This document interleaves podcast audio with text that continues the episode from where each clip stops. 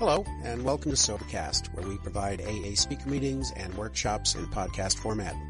We're an ad-free podcast, and if you enjoy listening, please help us be self-supporting by visiting Sobercast.com, look for the donate link, and drop a dollar or two into our virtual basket. We hope you enjoy the podcast. Have a great day. Good morning, everybody. My name's Sandy. I'm an alcoholic. How y'all doing? We flipped a coin last night, and I'm going to start, and then we're going to go back and forth. And um, we decided to take 10 or 15 minutes each and briefly describe our stories and how we got here, and then talk a little bit about um, the uh, hand of God in the um, origins of AA. Just very briefly, maybe each of our favorite stories that illustrates that. Um, but I had um, there was some kind of miscommunication. I had all this stuff ready on the tenth tradition, and um,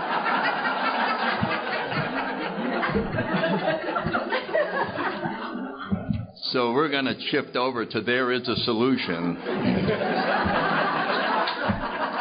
So that when you buy the CDs, you, know, won't have the title on there, and then you listen, and it's all about the tenth tradition, and that would maybe get somebody drunk.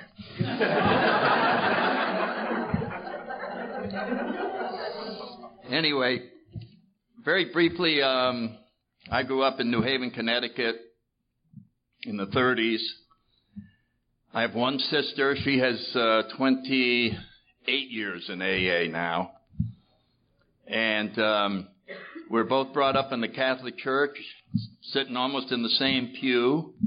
She heard the most friendly things in the world, still loves that church, thought it was the nicest, kindest, the warm hearted nuns. And I sat next to her and got terrified out of my skin. And um, at age eight, I was sitting on the front row. I'd studied that catechism and I'd uh, had my ear yanked and, uh, you know, what was going to happen to me, and I had a personal revelation. I was looking at the crucifix. It's about 20 feet high, wooden cross. You couldn't miss it. It was hanging right there. And it was like I kept staring at it and staring at it, and it was almost like a light or a message came, and it said, Little boy, do you see this? And I went, Yes. Well, this is what God did to his only son that he loved.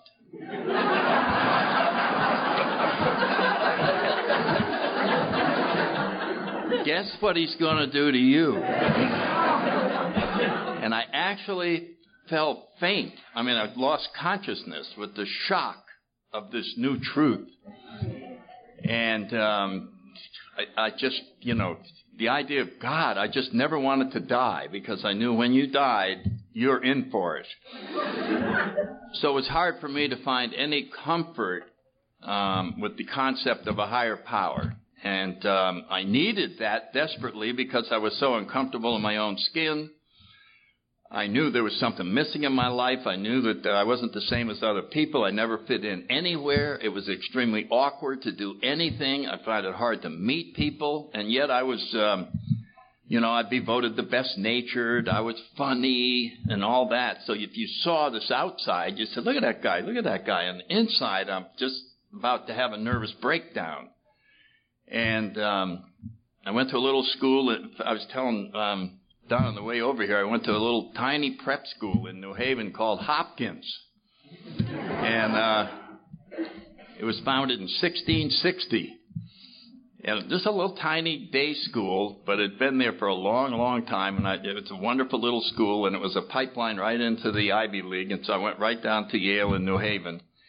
And when I got there, I was overpowered by all these people that came from all over the country, and they're all wealthy, and they all were just so much superior to me uh, that I knew I didn't belong there, and I had this feeling during freshman year that the dean was going to call all thousand freshmen out onto the old campus and was going to say, "Gentlemen, we have discovered we have an impostor in our midst." He's right back there, and they were going to have guys come and get me out of there. So that was the comfort level that I had.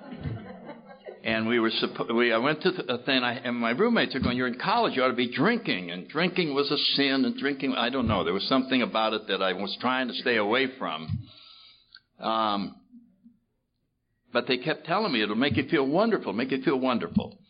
And I um, was at this social event where you're supposed to go around and meet all these other guys, you know, those type of things, mix and meet or whatever it is. It's just like going into combat as far as I'm concerned. That is terrifying. And I tried, I would try, and I couldn't pull it off. And that night I went over and walked up to a group and they all were looking at me and you could just see it. I mean, people talk with their eyes. You can see it there. And they were going, we don't want to know you. We have enough friends. Stay the hell away from our little group.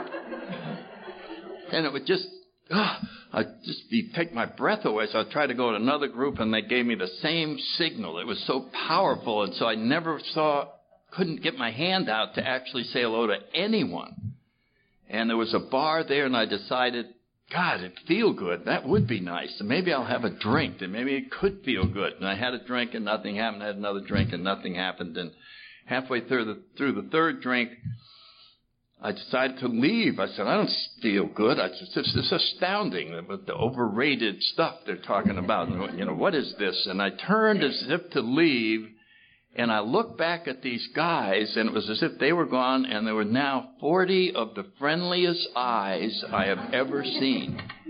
Everybody in that room wanted to know me. They were begging me to come join them. And I just went, my God, I can't believe this. And I, I just had a whole new view of the world. It was no longer a dangerous place. It was a wonderful place. And people in it were marvelous. They all were smiling and and I just had a spring in my step, and I suddenly had a realization that they're going to be lucky to know me. and it was sort of a mutual admiration going on right there. And I just, uh, my fears were removed so I could be creative. I could think of something to say. It wasn't stifled anymore. And I thought to myself, you should have started drinking in grammar school. this is remarkable how it takes you to a new place to live. I just was in a world that I thought was just one. I just couldn't believe it. It was just the the greatest. And I'd only been drinking ten minutes. I now had the new favorite thing, and there wasn't even a close second. And of course, that night, you, if a little bit is good, then 25 drinks would be better. Than, mm-hmm. and of course, I got sick and room spinning and vomiting and dry heaving and waking up on the cold tile in the bathroom and right near the toilet so you could dry heave and lie down and dry heave and lie down and my head hurt and my whole body ached and my hair hurt. You remember when the just everything was dying and I sat on my bed just thinking about this and the thought came in, well, you're going to drink again tonight? And I went, oh yeah. oh yeah. I said, this pain and throwing up and vomiting and absolute anguish is a small price to pay for what I had last night. So I made my deal right there that no matter what it took, it was worth it. So alcohol did something for me that it doesn't do for average drinkers. You wouldn't hear average drinkers talking like this that they would give up, you know. And so if the devil had come along and said, all right, all right, before you go into this, I want to just make sure you understand the deal that you're signing up for. Now, you willing to give up your high grades? Yep, yep, yep, I'd be willing to give that. How about athletics? You like that? No, I'd be willing to give up athletics if I can keep this new power that I found. Well, how about getting your teeth knocked out? How about broken bones, getting arrested, almost flunking out? Your family will almost disown you. Yep, that'll be all right. Yeah, I think I can handle that. I can handle that. With this new power, I think I can handle just about anything as long as I have access to this. So I that, now see, I thought I was a social drinker. I thought everybody had this remarkable transformation and awakening and, and all of that. And so, my, you know, the rest of the story is uh, sort of incidental. In other words, once you're an alcoholic, that's the main event. And then there's these side plots like getting married and joining the Marine Corps and becoming a fighter pilot like Creighton over there. And these things are like a hobby or some other thing that you do in addition to maintaining this relationship with alcohol. And so, but I just thought I was having fun, you know, going about my way. And after um, about ten and a half years of flying in the Marine Corps, the end came. The disease just came and shut me down. I ended up flying where I didn't want to be in the plane. I didn't trust the pilot. Thing. He was. He didn't know what he was doing. He was in bad shape and all these things. And um, I remember, um, no matter what your job is, if you're an alcoholic, you are encountering situations that aren't supposed to be encountered. You know what I'm talking about in your job, like. Um, I heard a doctor one time, he came out of a blackout in the middle of surgery and didn't know the procedure that he was doing, and he was trying to talk to the people around him to, they would give him a clue as to what he was doing, and that type of situation was not covered in medical school. and I was going through uh, withdrawals in the planes, and there was nothing in the um, F8 you handbook about flying the Crusader during withdrawals, alcoholic withdrawals. So you have to make up your own solutions. That's my point, is that you are left creatively thinking your way out of things. And I remember going, what am I going to do? I'm going to pass out. I'm, I'm losing my vision. I'm sweating. And I'm flying this thing and I got to finish this. And so I came up with flying the mission with one hand. It was a photo mission.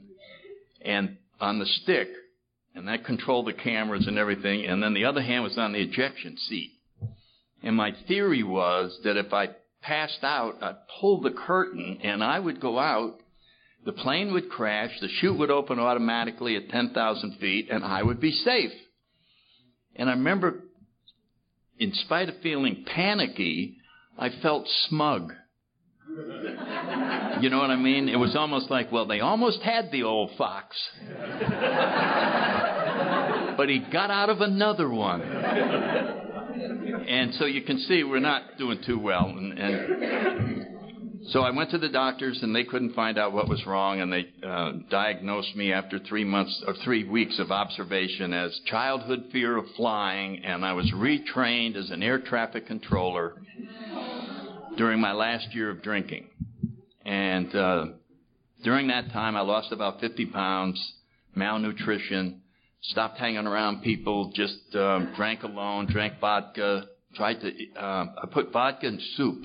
And that was what I was trying to eat. That was, I couldn't eat food. I was very sick, very sick. And I came back to the States and uh, had a grand mal seizure, went into the hospital, and six days later had the DTs and the room was there were people and the CIA was trying to break me and it was just remarkable all that and evidently I was screaming all over the place and they got me and put me in a straitjacket and locked me up in the nut ward for six months and so that was my crashing and burning and while in there an AA group talked their way in they said you know you have some alcoholics in that mental ward. Oh, I don't. We don't have alcoholics in the Navy and all that. we think there's a few in there. Why don't you let us bring a meeting in? And so a corpsman had three of us fall in in our little bathrobes. We went down. I heard about it. It sounded great, but I didn't think it was exactly for me. And so when I was let out and they told me if I ever drank again, my career was over.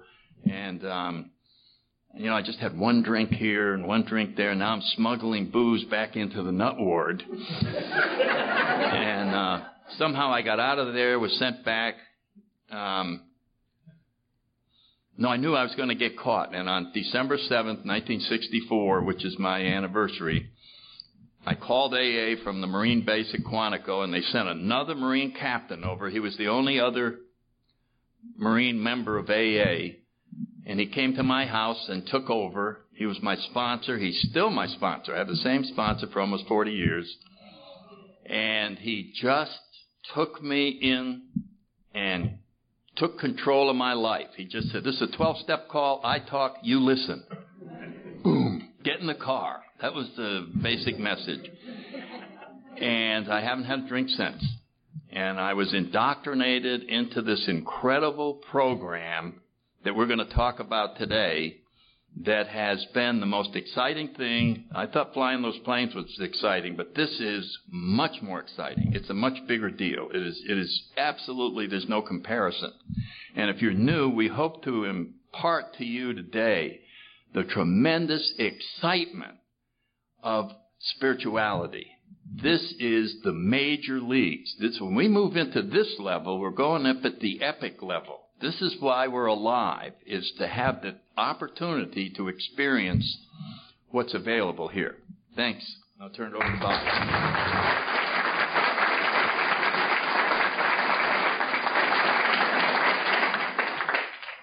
I'm Bob, the alcoholic. Hi, Bob. The grace of God and AA since December 10th, 1967. Uh, it's been some time, believe it or not. You want to take this one? No, I got, okay, that's, It's right. on? Uh, isn't Sandy wonderful? Yeah. Yes, he is. He is. I think, I think he's better on tape than he is in person, but I, uh, the, uh, uh,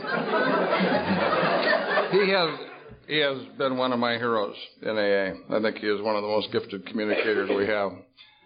Uh, many of you know my story. I started drinking when I was 13. I was, uh, when I entered high school, I was four foot 11, 95 pounds. He kind of told my Catholic, you know, experience. There was a lot of pain and guilt. I never escaped, but I, you know, experienced the pain and guilt. But doesn't he put into words uh, the experiences that almost all of us have? I, I mean, so, you know, word pictures. You can just see it and experience it, and all of us had those. And and what I find fascinating is a lot of those old ideas still bedevil us. Ideas we've made up about ourselves about how good we are at certain things and how bad we are at certain things. You know, we're 60 years old and still some of those things crop up. You know, that we made up our minds about when we were 8, 9, 10, and 11 years old. I, when I entered high school, I was 95 pounds, 4 foot 11, insecure, almost all mouth. I was, uh, I was the class clown. I was just had these constant eyes looking for what I thought you wanted. You know, trying to fit in, trying to be a member of the in group. Um, had my experience with alcohol. It was much like Sandy's. It wasn't like a change. It was like a sex change operation. You know, I mean, it literally was a, you know, a transformation, which is interesting because I think that's what recovery does is give us a transformation. And I felt like I didn't, wasn't part of the group. I felt like I owned it. You know, I mean, it, it literally allowed me to move around with a sense of ease and comfort that I've never had in my life. And, uh, and when you find something that that's great, you just chase it. And I chased it, you know, pretty hard. And by the time I finished high school, I was in a lot of trouble for drinking. I had false ID cards, been arrested, car accidents. Uh, went away to school, thought I'd get away from. I thought the problem was I was underage, and uh, you know, the police nor my parents thought that was a good idea that I drank. I went away. I drank my way to the University of Notre Dame, middle of my senior year, and you just, uh, you know, there's a lot of stories that went on. I, I was due to be commissioned as an officer. I had to get a medical release. The medical release I got was for alcoholism. I was diagnosed an alcoholic when I was 19. I thought that was nuts. I mean, I thought, you know, how can a 19 year old be an alcoholic? Uh, kind of unusual. You'd run into a psychiatrist that knew enough about alcoholism that he was willing and able to diagnose a 19 year old as an alcoholic. Wanted me to go to either to treatment or or AA. I was not prepared for that, and uh, I was just confused. I couldn't give up alcohol. It was the only thing that made sense to me. I think it kept me alive during that period. Suicide, for whatever reason, was a, a regular thought for me. And I don't know if it was just the kind of suicide where we feel sorry for ourselves or how serious that would have gotten, but alcohol relieved, you know, when the rest of the guys would go on semester break up to New York, up to New York for the city, I'd go buy three bottles and I'd get a, you know, I'd get an overstuffed chair from the lounge, put it in my room and I'd, you know, I'd read and drink for the weekend. That was my trip. And, uh, when I walked out of Notre Dame, I came back. I finished school at St. Thomas University. When I finished school there, my father uh, said, "Bob, you got to leave the house. I'm one of seven kids, great parents, great brothers and sisters." He said, "We love you. We don't know what to do with you." He said, "You're just a mess. You're, you know, you're a bad example for everybody else in the family, and uh, you got to go." So I, uh, you know, took a job at a liquor store. And uh, uh, have to use your gifts. And uh, Vietnam's on. I'm kind of doing this part-time thing, trying to figure out what branch of the service I'm going to, you know, try to get into. And the third time I, they lost my physical after I I was accepted into officer candidate school. They lost my physical. The fourth time I took the physical, they failed me. You know, they said, take it again. So I took it again, and they failed me. And uh, got a job as an executive trainee. All I wanted to do was grow up. It seemed like adults were okay. Kids had these awkward moments. All I wanted to do was get to be kind of like my father and his friends, and they'd make you vice president someplace, and you'd be okay. And uh, I didn't know there was a process involved in that. I, I thought I thought you just kind of happened automatically and I went to work at a local corporation, and I was a basket case. I had no idea what I was doing. I, you know, they put me behind a desk. You know, I didn't know what I was doing behind a desk. I'm uh, can't stop drinking. Uh, now I'm the company drunk. You know, they used to use my room at Notre Dame for a study hall. You know, Rudy, you see that movie Rudy? He went to Notre Dame. I passed through. You know, I mean, he actually had the experience. When you're an alcoholic, you don't get to have a life you know, what you give up is yourself in that process. And I, I gave up myself in that process. And now I'm at this company, and I'm just, uh, you know, I use up my sick leave in the first four months of work. I am uh, falling asleep at my desk. I'm sleeping my hangovers off in broom closets and dark rooms, and you know, I quit the job. Uh, took a job as a salesman, thought it would give me more flexibility, and I again I can't shut down my drinking. I don't know what it, you know, I, I just can't get the rhythm, and I'm can't, and I can't drink and work, which you know, so therein lies the problem. And uh, I finally just out of desperation, I one of my buddies got married, and I uh, went on about a five day drunk, and I woke up not five day, three day drunk. I woke up thir- on Thursday. Uh, and I didn't know if I had a job, a fiance, or a place to live. And uh, I called AA. That had been recommended to me, and I didn't think it was a good idea. But that day, I was I was out of ideas. And two men came and talked to me, and I had, uh, you know, maybe the most important day, sometime in July 1967. And they came out and they talked to me about uh, their drinking problem and told me they found a solution and hoped that that might have some interest to me. But for some reason, they found that talking to people like me helped them stay sober. And in their sharing of their lives with me, they changed my life. Uh, it was a, it was, I had talked to all sorts of experts to try to help me, but I'd never talked to another person with a drinking problem. And these two guys, one was six years and one was six months, uh, altered me and dropped me in the first meeting of Alcoholics Anonymous. I drank twice after that, once on a business trip, uh, after 30 days and once on my honeymoon after three months. Uh, but it was never the same. I mean, with the information they gave me and the experience I had in the meetings, um, you know, it wasn't the same. And I had my last drink December 10th on the last day of my honeymoon on the way back. Uh, and it's just been a trip uh, that is just unexplainable. I think the most profound thing for me when I came to Alcoholics Anonymous, and I have the same sponsor since I walked in the front door of AA, Warren. I've had the same sponsor for almost 37 years. And uh, the uh, I think the most profound thing for me is that they told me it was a disease that affected me physically, but also mentally and spiritually. I knew I had been sober a couple of times. I, I went back to my senior year. I was almost killed.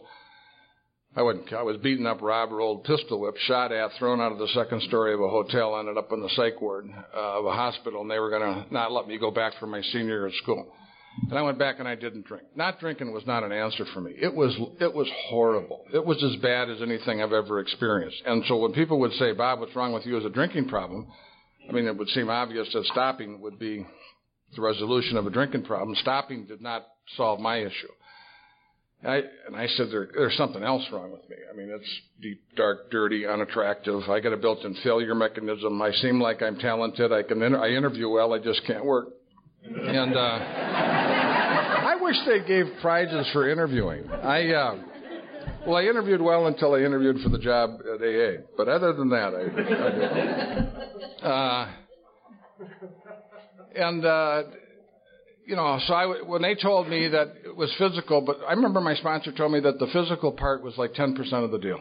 I was, I can't tell you how shocked I was. I thought we'd spend a lot of time talking about how not to drink. He said, no, once we're in AA, we use the 12 steps to change. He said, we use the 12 steps of the recovery program to find a different way to live, to be different. If you don't find a different way to live, if you don't change, you're going to go back because you don't know how to live without drinking. So what they gave me the idea, and then I said after the meeting, we'd go to the meetings like at 7.30, the meeting started at 8, I'd go home about 11.30, and you'd listen to these guys talk to their sponsors, and they weren't almost none of it was about drinking. It was about fights with their wife, problems at work, doing bills, doing amends, how to do it. You know, I mean, it was talking about how to live. It was a very, you know, different sort of thing. And I really got hope. You know, I really got a sense that there was a solution. And, uh, you can't describe the trip. I mean, you couldn't draw a straight line from where I was, you know, to where, to where I am today uh, our meeting Friday was on, you know, hope you don't get what you deserve. You know, that's uh, one thing. if any of you are out there praying for justice, I recommend you stop it.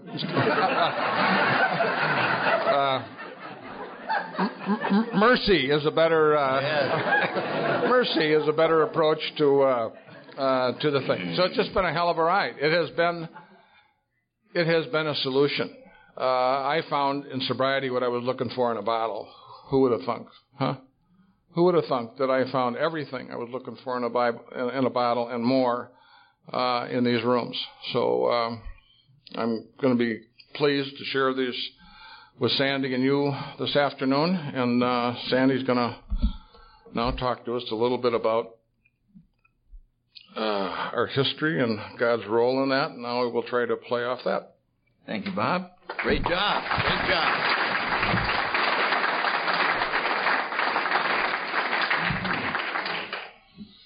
Now, if you knew there's going to come a day in your AA uh, life when history will grab you, uh, in the beginning I wasn't remotely interested in it.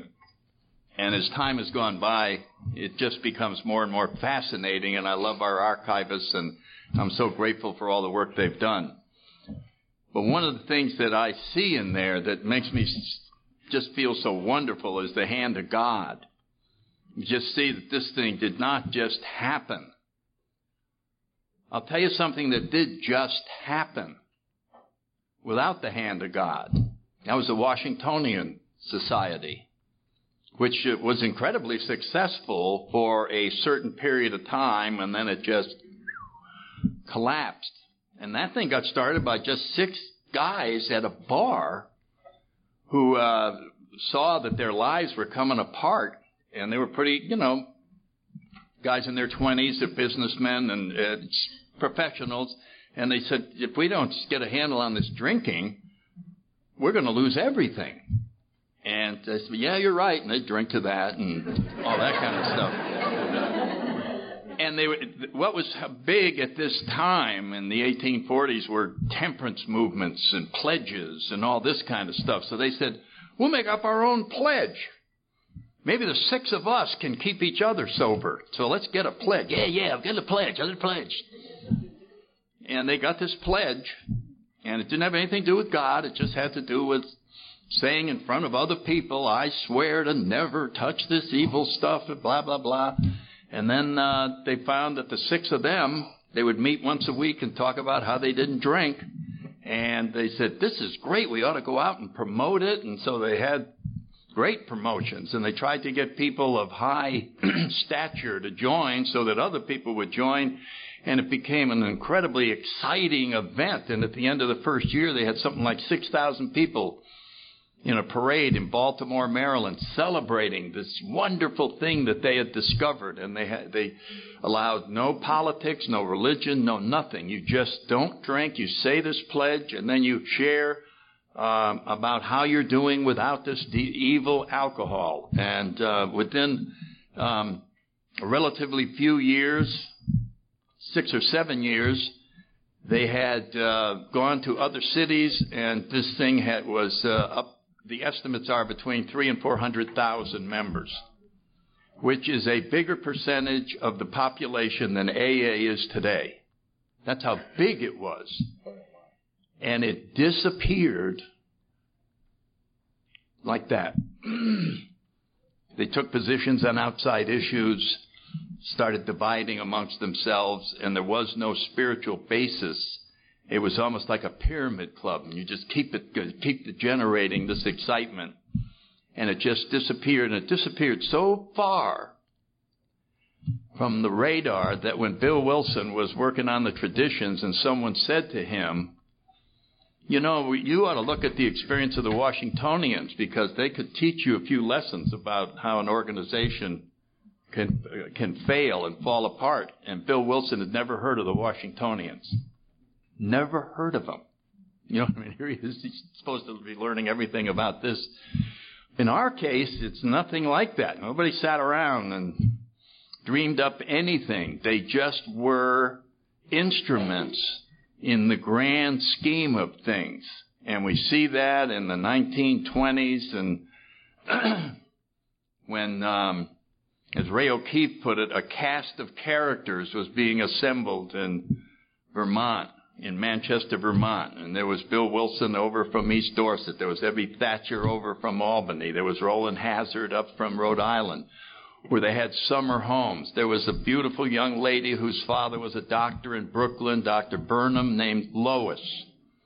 And she summered there, and these teenagers got to know each other, and as the events unfolded, each one of them played a critical role all the way down to the founding of Alcoholics Anonymous and Al Anon. And um, the first one was Rowland, and he went to see Dr. Jung, he, he was supposed to inherit the family business, many millions and millions of dollars, and he knew his alcoholism was going to prevent him. His father knew it. They had him go to all the best doctors in the United States, and as a last resort, they went to Dr. Jung. He spent a year with him as Dr. Jung worked on him to cause the transformation that is necessary to um, be set free from this terrible disease. And at the end of the year, Dr. Jung explained if he ever drank again, he may end up in a sanatorium, which is where people went. He said, I understand. He got as far as Paris. Somebody asked him the wrong question. They said, Would you like a drink? And he said, Yes, I would. Very short order, he's back to Dr. Jung. Dr. Jung, Dr. Jung, I'm all messed up again, blah, blah, blah. And if you think about this moment in time, it is as if it's being explained to him that he's an alcoholic and you cannot manage your own life. And then Dr. Jung, when he said, Dr. Jung, what can you do for me? Dr. Jung, with all the humility of a world famous psychiatrist, said, There's nothing I can do for you, which set the stage for no human power could have relieved our alcoholism. There it was. This was the court of last resort of human power. And what it did, it did the secret thing that is necessary in recovery. It took all hope away from Rowland. It left him desperate. It left him so that he had nothing to cling on to. And then Dr. Jung said, Now I have heard of some cases like yours where people have found a spiritual power and they have recovered. If I was you, I would go look for a spiritual program. Now, until he told them there was nothing he could do, I don't think he could have talked Rowland into looking for a spiritual program. He wasn't interested in a spiritual program. He wasn't spiritual. But that was I'm not I don't really I'm not into that stuff. But once he found out there was nowhere else to go, he eagerly went after a spirit. Where can I find a spiritual program? He was just on a search. And that God could and would if he were sought. And he found the Oxford group, which was real in. They were all over the place, and it was a great place, and he got sober. And the next cast, when Bill's sponsor, Ebby, he was the next to crash and burn, and in front of the judge, Rowland Hazard and Shep and uh, one other guy were there, and they said, "Would you release him in our custody?" And the judge said, "Sure, be glad to." And they took him to the Oxford. And Ebby got sober. And Ebby, once he got sober and realized how exciting it was, he thought of his old buddy Bill Wilson. And he said, maybe Bill would like to do it. And we all know he went to Bill's on that Saturday morning and Bill's dying. He's at the bottom of everything. And he just can't deny how good Ebby looks. You talk about a program of attraction.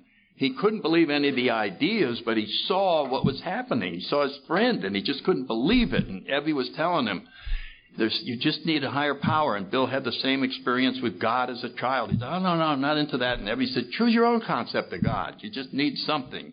And in his next hospitalization, Bill cried out, if there is a God, let him show himself to me. And the room lit up, and he had this great experience. And he went out and he tried to help other alcoholics to no avail. Couldn't help a single one because he was telling them about the spiritual experience. He was telling them about the bright lights and the mountaintop and the voice of God and all that. And the drunks at the bars are going, "Oh, that happens when I drink rum." Oh, yeah. and Dr. Silkworth said, "Bill, you're talking about the wrong thing. You have to do the same thing that Dr. Jung did. You have to tell them about the disease." You have to tell them there is no hope. You have to make them desperate. You have to show there's nothing that can help them except the higher power. And then they will reach out. And so that started the whole thing. And, and as we follow, uh, the one other thing I'll throw in is um, a name you don't hear too often Jim Newton. Everybody familiar with Jim Newton? I'm sure some people are, but it's probably one that isn't. Jim Newton was a real estate guy in Fort Myer. And um, he also knew Thomas Edison, who had his laboratories and everything down there, and he became kind of an assistant to Thomas Edison. He's a pretty good organizer, but he's in real estate. That was his thing. And he had been in New York and had found the Oxford Group and was a big, just loved it. Loved the way it transformed his life, and he had a spiritual basis to it. And um, um, boy, I'm drawing a blank on the um, guy with the, the Firestone. Harvey Firestone was a close friend of uh, Thomas Edison and was visiting there, and he said, I'm looking for a special administrative assistant to come out to Akron. I got some plants out there, and I need this guy to be my special advisor. And Thomas Edison, I got the guy for you, Jim Newton he, this guy is awesome. So he interviewed him and he liked him and he said, come on out. And he went to Akron. And um, while he was there, he got to know the family. He was kind of an in guy, and one of um, Firestone's son, Bud, was an alcoholic, bad alcoholic, and his father was real worried. And Jim had seen a few alcoholics recover in the Oxford group. And he said to Harvey Firestone, he said, let me take Bud with me on my next uh, business trip. I'm going to take him to a little group that I belong to. They could help him. So he took him with him on the business trip, and while they were there, they went to a couple Oxford meetings, and Bud had this transformation while he was there and came back a changed person. And his father was so happy. He said, What is this organization? He says, The Oxford Group. And um, Frank Buchman was the head of the, you know, it started the Oxford Group. And of course, Harvey Firestone goes, Oxford Group, we better get one in Akron. this is awesome. And so, with his power, the next thing, the newspapers, and it's all over town. And celebrities and Frank Buchman and all these personalities are going to be here. Come to the churches and see the Oxford Group. And everybody saw it, including Anne Smith and Henrietta Seiberling. And they went to Oxford and they saw the power of it. And the T. Henry and Clarice Williams, who opened their home to the Oxford group and early AA members. And as a result of that, Dr. Bob was brought kicking and screaming by Anne to the Oxford group. And um, he got all of the spiritual part of the group except the not drinking part. and so we had Henrietta, we had Anne, and it was a custom in the group when a person confessed a problem that the rest of the group pray for a solution. And Dr. Everybody knew he was an alcoholic, but he hadn't confessed it yet. And so at an Oxford group meeting one night, he said, I want to confess something probably none of you know. but I have this terrible drinking problem. There's nothing I can do about it. I'm trying desperately to get help, and et cetera, et cetera. And it wasn't that many weeks later that Henrietta Seiberling received a call that had been transferred from the Reverend Tunks, who hosted the Oxford meeting, uh, the thing with Harvey Firestone, that Bill had called from the Mayflower Hotel and gave him Henrietta was one of the ten names that he got. And when he got a hold of her, she said, I have just the perfect. He said, I'm a drunk from New York, and I think I have the answer to alcoholism, and I need to work with another alcoholic. And she said, I've been expecting your call. And it's hard to She's look at. daughter-in-law, Firestone. Yeah. Doesn't know this guy from hell. He called Yeah, right. from the lobby of the Mayflower Hotel, and she says, "Come on up." Yeah, to the gatehouse of the uh, state. So when the drunks go to Akron to tour all the sites, and the, one of the thing on tour is the Firestone Estate, they only go to the gatehouse. They don't go to the mansion. They just go there where Bill and Bob met. That was those are the stories that uh, I wanted to share. That you can see. Nobody was doing anything. They were just being guided. It was just being handed. They were just put in desperate situations, and events were just transpiring. Bob, pick it up and. Pick it up. Thank you. Um, uh, but surrender. I mean, when you when you look at what Jung uh, gave Rowland, and you look at what uh, Silkworth gave Bill when he said you're, you're carrying the wrong message. You know, you're talking about this blind light experience on top of a mountain. You have to talk about the disease. And interestingly enough, Bill carries the message of the disease to the doctor. If Bill would have tried to trade spiritual experience with Dr. Bob, Dr. Bob was enormously. I went through with with his Bob, Dr. Bob's daughter. I went through Bob's library. Bob was a you know a very well read, searching guy, as as was Bill. I'm glad our founders didn't believe that you couldn't read anything other than the, book, the big book. You know, we might not have had it. And uh, uh, the uh, I mean, it really is. I mean, Jung wrote a book called Man in Search of His Soul, and I, I happen to have that book right now. And, and Bill autographs it, uh, you know, to Bob Smith at Christmas. He said, "Hey, Smitty, read this. Great stuff." You know, and it is. Uh, those men were searchers, and uh, there was something happening in the 30s. There was some. There was a spiritual revolution that was happening. The Unity movement, Science of the Mind Church, the Oxford Group. Uh, uh, there was just uh, Emmett Fox. I mean, there was this uh, revolution that was going on uh, in spirituality. I don't know if it had to do with the uh, the depression or whether it was just you know it seems like you know spiritual openings come at different periods of time. But what I do know is that if you've got someone who's really locked into a serious problem like alcoholism or any other kind of serious problem that none of us have in this room. Um, uh, we've been in relationship with that for a long time, trying to change it, trying to alter it, and unsuccessful. Okay, but we are like locked in. It's like a tar baby. We have our arms wrapped around that sucker, and we're doing everything we. There's no opening. You know, one of the great Zen masters said you need the mind of a beginner, not the mind of an expert. The mind of an expert, there is no opening. There's no space. But what happens with surrender is your ego gets destroyed. When your ego gets destroyed, there's an opening. You aren't there. And when you aren't there, you have like a clean slate that someone can come in and say, try this. Would you be willing to look at this? And what happened to Bill, and what happened to Bob, and what happened to Rowland is that they got knocked on their buns. They had a, you know, they had a surrender experience, and they were at that moment open, clear, and empty. Uh, I think the story of the book is one of the next great stories in Alcoholics Anonymous. Uh, you know, Bill stayed for six months in Akron.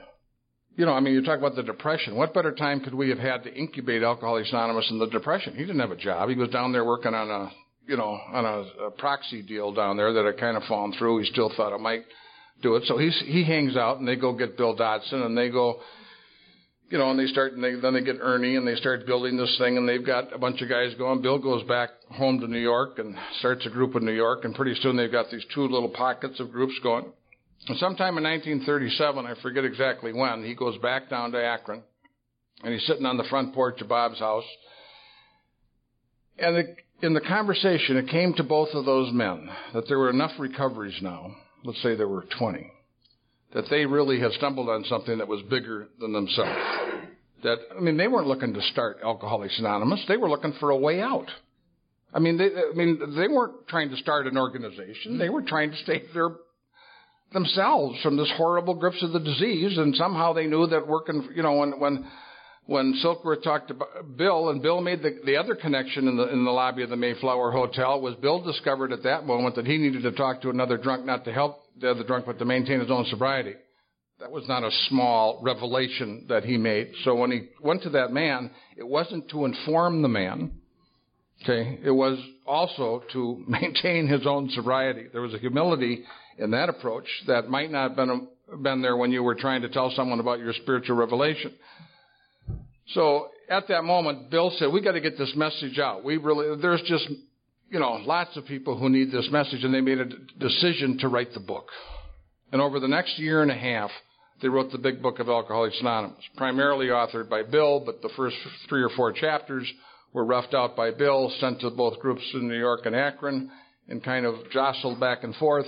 And then when the the project kind of bogged down, Bill kind of took it by the horns, as I understand it. I don't know if that and and, and wrote most of the rest of the most of the rest of the book. And then they sent out the manuscripts. I, I don't know how many they sent out uh, to people. Uh, and many of you have probably seen the original manuscript where the steps are in the I form. And after you get done, when you read, you know, how it works and you get down and it says, you know, that probably no human power could have relieved it. God couldn't would if he were it. And it said, if you've read so far and don't agree with this, please throw this away, you know, throw it away or else reread it. And, uh, uh, but there were a lot of comments, maybe the greatest of which is that the, the we got put into the steps rather than I. Uh, and so here, this book, you know, they didn't have enough money to publish it. They got a loan from Rockefeller and a loan from Bert, the guy who was the, yeah. you know, had the clothing store, and they, you know, got enough money to get the 5,000 volumes of the book, and the publisher kept most of the volumes. They broke free, you know, from some of those. So, you know, and then they had the article in the Cleveland Plain Dealer, and they got, you know, 800, you know, members come in. Then Rockefeller has the dinner, you know, uh, and they, they they give all the books out to the the big shots, and they hope they're going to raise money, and they got about 1,500 bucks from those dinners for a number of years that they eventually paid back. Uh, but but if if we know more about that story, it is just at the last moment. They, I mean, they didn't have the money, and somehow it came, and they just, you know, couldn't get the books, and you know, I mean, it was it was just, and for a man to have written that book with three and a half years of sobriety, or four and a half years of sobriety, you know, he got Bill got sober in December 11th, 1934. So I guess you know, and, and the book got published in April of 1939. So there was you know five years between the, you know, I mean, mostly with five years sobriety, you wouldn't let him cut your yard, and. uh you know, I mean, he has, you know, and here, here is this guy who, you know, uh, that's a joke. It's not five years, maybe five months. But I mean, here, here's this guy. Uh, yeah, I asked the guy to paint my porch, you know, and he came back and after he painted it and said, "That wasn't a Porsche, that was a Mercedes." you know, the. Uh, uh, uh, but Rockefeller throws a dinner. Bill, you know, Bill wanted to get the Reader's Digest to, to review the book, and Bill wanted Rockefeller to give him a big endorsement, and Bill wanted to make a lot of money. They sold stock. They raised, you know, they raised the stock to go do the book. And then uh, at the dinner, Rockefeller said, you know, that money was going to ruin this thing by accident. By accident. What he said is, this is a work of, you know, I mean, we, we got some of the greatest principles that have helped us stay alive over a period of time, and then the Jack Alexander article in 1941. But the book, the codification, of the principles, spiritual principles that we have. First of all, for a man with four years of sobriety to have written a book that has stood the test of time unbelievably well. I mean, this is a time when people, you know, specialize in tearing apart things of God. Very difficult. And, and there is, I mean, almost all of us, when we read that book, you might argue with pronouns or think, you know, but you, you read that book and you just go, oh yeah. Oh, oh yeah. I mean, it is, it is really, and the, and the nature of spiritual books is that they don't inform. The nature of a spiritual book is when you read it, you have an experience. And that is why it is new when you read it. Because you aren't you're not getting information. Your mind isn't engaged. Your soul and your heart is engaged. And when that's engaged, it's always new. So when you read the book and you happen to be really plugged into it, but what happened to our society is from the April of 1934, 34 when the book, I'm sorry, 39 when the book was written, to, a, to March of uh, 41, we went from 100 people to 8,000. And that's what made that possible. There would have been no other way we could have kick-started our society without having the book. And they really thought that you could send people the book, they'd read the book, they'd have the experience, and they themselves, they didn't, they, they, they never really thought that we were going to be in the, necessarily in the form that we are today. But you can just see the, to me, the hand of God everywhere in our fellowship. One of the great differences that I see today is our society is very different today in 2004 than it was in 1934. You could talk about things that were spiritual. You could talk about things that were religious. People expected them. They were normal. They were, they were, there was general agreement about the principles and values of that sort of thing. You might argue about, you know, which particular branch that you should do, but by and large, most people were churched. Today, you know, we can, you know, we can't have a cross on a state seal. You know, we can't have the commandments uh, out in front of a state capitol. Okay, so I mean, we are a society today that is very different than the society. We are the cult of self. We are the cult of individual. We, we do not, you know, so there's just a lot of us today that are not church, that are given all the encouragement by our society. Poor baby, you're suffering. Things shouldn't be tough. Go take a pill. We'll get you something, you know, calm down. It'll be okay. And you should need the answer now, immediate gratification. You know, and then we have all these wonderful gambling casinos and porn on the internet and credit cards being mailed to you. I mean, there's just, I mean, there are, there's a vortex and a wind blowing out there today. I mean, there's always been issues. But I really believe that our society today has somewhat the form of addiction that actually pushes us to instability when our when our when our society, Alcoholics Anonymous, was founded, I believe society supported stability. And so some of us, if we're sitting out there wondering why our thinking always isn't very good, wondering why we're having trouble, if you're not kind of centering yourself in some of the messages that we have, and you're unaware that the wind's blowing, and you wonder why your golf ball's going left. I mean, there's a 40 mile an hour wind out there, Tiger, and if you aren't hanging on to something, you're going to go left and I, and I, and I really think that that is one of the great differences today is that I think those the men and women in the early days that got sober really wanted to conform. They really felt the pain of nonconformity and wanted to take on the responsibilities of their life. Today, the message of the world is your responsibility is to you. Just do your own thing. Take care of yourself. You're the most important person in the world.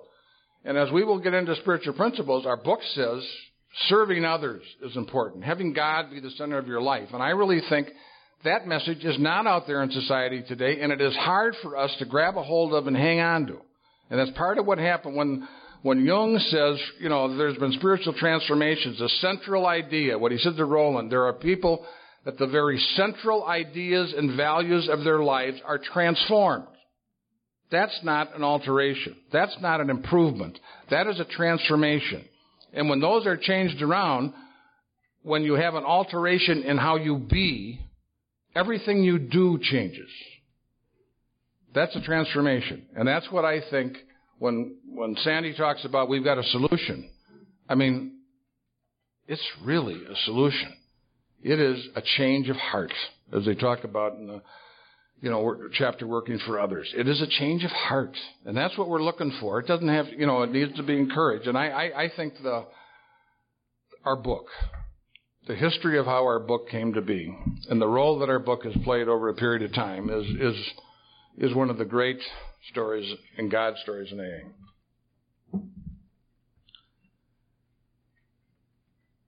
There. Look at that. Well, that was a nice break. I got some good snacks and coffee, and we're ready to go again. And um, I think we decided last night. I don't know how I get to be have to start, but I, Bob talked me into that. Um, to try and describe the solution. But that that is um, an interesting word. The the solution. And uh, so I thought I'd start by telling you a story. And uh, it's about a guy named Joe. And he's about uh, 30 years old. And ever since he was born, he has felt not right in his skin. And he's just filled with anxiety. Uh, he's afraid of things. He doesn't feel the same as anybody. He, you know, he just doesn't fit in anywhere, not in his family and society. But he's trying to hang on. He's just he's keeping his job. He's um, afraid to ask girls out. He, he can't dance. He he just has that feeling like, man, is it hard to just be alive? And as that burden of being so uncomfortable in his own skin got greater and greater. You know, by the time you're 30, if you've just been handling this all your life, you're just uh, almost desperate. And sometimes the idea of uh, maybe I should just jump off a bridge or something. And he's talking to his friend, and he said, um, I know a guy named Ralph. I don't know why, but something tells me to talk to this. You ought to talk to him. I want you to get together with him. And so he goes over and sees Ralph. And they're sitting in the kitchen at Ralph's place. And Ralph is going, Now tell me about yourself. And he told him about him. He said, Oh man. He said, That's me. Said, I was just like that. And he said, um, There is a solution to this. He said, Have you ever tried drinking? and he said, No, my parents were teetotalers, and they told me when I was a little boy that if I ever drank, my hair would fall out, I would go blind. Uh, that, Masturbation. Yeah. that um, no one would ever talk to me again, and it would be the end of the world. And so I don't. No, I'm not. No, I'm not interested in that. And he reached under the table and he took out a bottle of scotch and he put it on the table and he said, I'm telling you right now, there is a solution. And it's right here. He said, um, for about 90% of the people in this country, when they drink, it's just another event. It's just like uh, having a donut. It's uh, it's not a major thing. But he said there's 10% of us that have something happen when we drink that is absolutely remarkable. And the guy's going, "Oh, come on, come on. I'm, you know, what what are you talking about?" That that just he said um, the type of problem that you have, the only way out of it is to have an awakening. There's no other way for you to achieve this. You're trying to go through life on your own. You're being overpowered by life. And what you need is something bigger than yourself. And I'm telling you, it's here. So what you need to do is to get rid of those old ideas. You thought those, those ideas up when you were a kid. And, um, you're a grown up now. You've got to rethink these things. I need you to get an open mind. I want you to try this. And he's going, no, I'm not going to do that. That stuff, it's, I, I know my parents told me that, and I'm not going to do that, and I just, uh, I'm not interested. And he said, well, let me read something out of here about what an awakening is, and maybe this will help you um, with your thoughts. Says, when you have an awakening, the most important meaning is that you will now be able to do, feel, and believe that which you could not believe before on your unaided strength and resources alone. you will be granted a gift which amounts to a new state of consciousness and being. You will be set on a path which will tell you you're really going somewhere. That life is not a dead end, not something to be endured or mastered. In a very real sense, you will be transformed because you will have laid hold of a source of strength which, in one way or another, you have hitherto denied yourself. You will find yourself in possession of a degree of honesty, tolerance, unselfishness, peace of mind, and love which you thought yourself quite incapable. What you will receive is a free gift, and yet, at least in some small part, you have to make yourself ready to receive it. And so when we talk about um, you starting to drink this wonderful answer, we call it a spirit. That's what this liquid is called, is a spirit. And this is a solution to your problems. If you will do what I suggest to you, you will know how to dance. You will not be afraid to ask girls out. As a matter of fact, I'm going to tell you something. If you start drinking this bottle of scotch, you will be amazed before you're halfway through.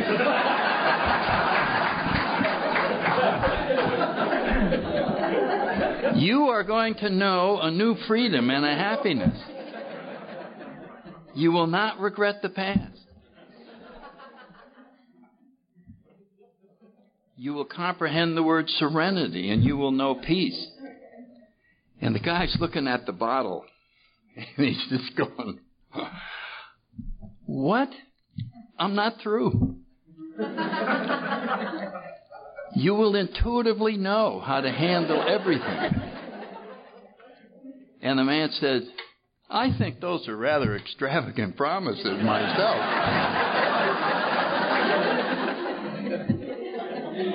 and he said, No, they're not. All of these will come true, but you have to work for them.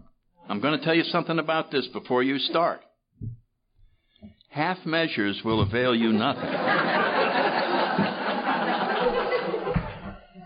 Sippers do not make it in our program. You must completely abandon yourself to this bottle. You must take the idea that somehow you can exist without this, and that idea has to be smashed. You have to surrender absolutely, and these great things will come to pass. And the guy looked at it and looked at it, and he said, Can I get you a glass? Are you ready? Said, I got to think it over. I got to think it over. I'm, I, I got to think it over. I don't want to rush into something like that. And he said, Well, I'll tell you what, here's my card. If you ever get desperate enough, Give me a call. So he went back out and got in the car with his friend. He said, How'd it go? He said, That guy is weird. I mean, you're not going to believe. You know what he told me? He said, We would be walking hand in hand with the spirit of the universe. that I would be on a path. He said, It's, it's way too wild. It's impossible. There's nothing like that could happen. I mean, that's just out of the question. And so he went home and he went on with his life. And for the rest of his life, he stayed anxious. He stayed afraid. He endured the pain of living on his own and staying with his old ideas. He just endured it. And finally, at age 60, he was ready to die. And um, his wife was by his side and she saw him drift off. And um, then when he came back, she said, "Where were you?" She said, I, he said, "I was just thinking about that time I sat with that guy about 30 years ago." He said, "I wonder if my life would have been any different had I taken that drink." And then he died. And so we go, "Now, what's the point of that story?" Well, we come in here and we're told about this thing we're told this great story. We're told about this incredible solution. And our ego says, no way. No way am I going to be walking hand in hand with the spirit of the universe. Uh, when I was a little kid, I saw a cross and it told me, mm, no way could this remarkable an event come to pass in my life. Those are extravagant promises. I mean, what are we talking about here of that magnitude of, of an awakening and a contact and a transformation? And we go back and uh, there's the entire program is captured in one sentence in the chapter to the agnostic. And it's talking about our big book. And it said, the main object of this book is to enable you to find a power greater than yourself. And then comes the most important part of the sentence, which will solve your problems. What? So there it is. There is the solution. Find a power greater than yourself, which will solve your problems. Now, how does it solve your problems? When we're near this power, there are no problems. That's how it solves them. The solution is not a traditional one that we're accustomed to seeing. What the man told the other man about the alcohol, the spirit, is exactly true. These things happen in the, the words that are used. Look at the verbs in the promises. Can you imagine going to a psychiatrist and he says, Oh, yes, I'm depressed, I'm anxious, I'm restless, I'm irritable, I'm discontent. All I do is think about myself. Well, don't worry, I'm going to talk to you a little while and self seeking will slip away. I know you're all worried about money and uh, all that stuff. Don't worry, it's going to leave you. It'll just leave you. There's no plan to get any money. There's no nothing. Don't worry, it's just going to leave you. These are spiritual verbs. These are verbs that are only used when there's a higher power involved. This isn't a normal solution. Somebody told me I could have fear of economic insecurity leave me with no money arriving.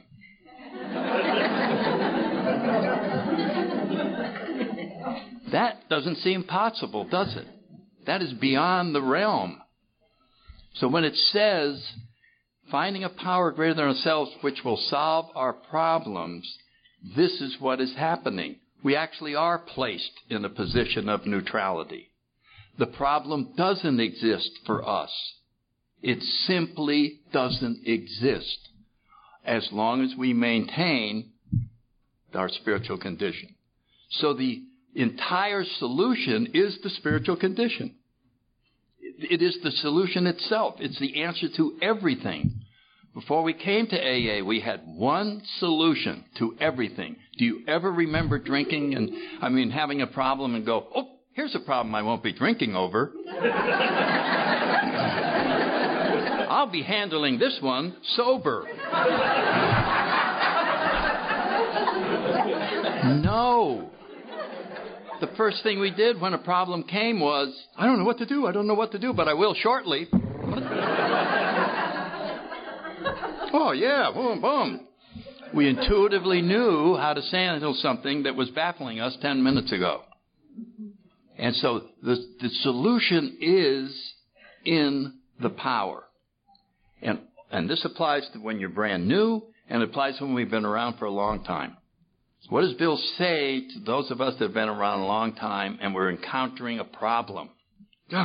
Go on the meet. The meetings don't seem as exciting. I, something's going wrong in my life. Something, he only has one answer. You know what the answer is? More spiritual growth. Oh yeah, oh yeah, no, no you grew up to here. Now you got to grow more. It's only one answer, and uh, so that's what the solution, as I would interpret it, is power, power. And so the story, the guy was right. He was going to give him a solution. The problem was it was the wrong higher power but it was an exact analogy to our program. Exact. You just get the power and the problems are resolved. It's not our job to resolve the problems. It's our job to do God's work. And the problems are all resolved. So that's my shot on it. Now, transfer over to you.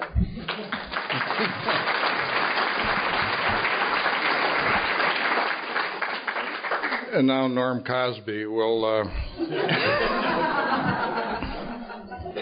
yeah, your analogies and word pictures are just uh, extraordinary. They just are extraordinary. Isn't that wonderful? Why do we have so much trouble? I mean, if there is that solution, uh, why are we sitting out in this room with divorce problems and health issues, and depression, and checking accounts, $500 overdrawn, 35 grand in credit card bills, kids at home that we aren't quite sure what to do with, and why do we have those problems if we have the solution? And I think that that's one of the great, one of the great questions. I think a lot of us disempower ourselves. I, I don't, I can tell you only from my own experience. Uh, it is my experience uh, from my own actions and living of my life and my experience from watching people that I've had the privilege to sponsor is I think most of us come into Alcoholics Anonymous and we have a, a surrender experience of whatever depth we have. Some of them are profound, some of them are not quite so profound and they deepen later, some of them are not quite so profound and they never deepen. We have a surrender experience and many of us for the first couple of years of our sobriety go through an enormous growth process. I don't think anybody can walk in here initially and hold what uh, Sandy just said. It's too big. I mean, it is, you know, they, they might hear it in their heart, but, you know, uh, which is where we would hear that anyway, is not our heads. But I mean, it's so big that you almost don't get it. I think most of us come in here and we have a plan. You know, my sponsor used to jokingly say, what I wanted was $10,000 and a new wife. Okay?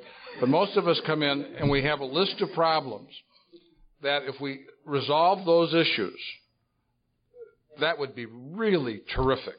You know, if I really got a, a career going, if I straightened out things at home, or, you know, I mean, there's a list that if we could do those, you know, life would really be okay.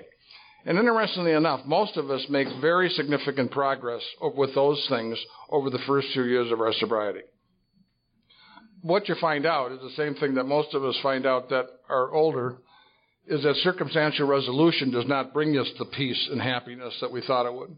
The midlife crisis, what is the midlife crisis? You know, when you get to be, I'm 60, almost 61, you know, it's being 61 and realizing you're not going to climb the mountains that you thought you were going to climb. You're not going to be the president of this or, you know, and the other thing is, is that the mountains you have climbed, didn't make it for you. And so you do end up with the question, what is it all about? If I'm not going to be able to become what I thought I had to become to be okay, and what I've done isn't enough, what the hell is okay? What is it about, Alfie? and I think that most of us in our middle, early middle sobriety run into a crisis. I think that we go through the enormous growth change and burst of energy in our very early sobriety.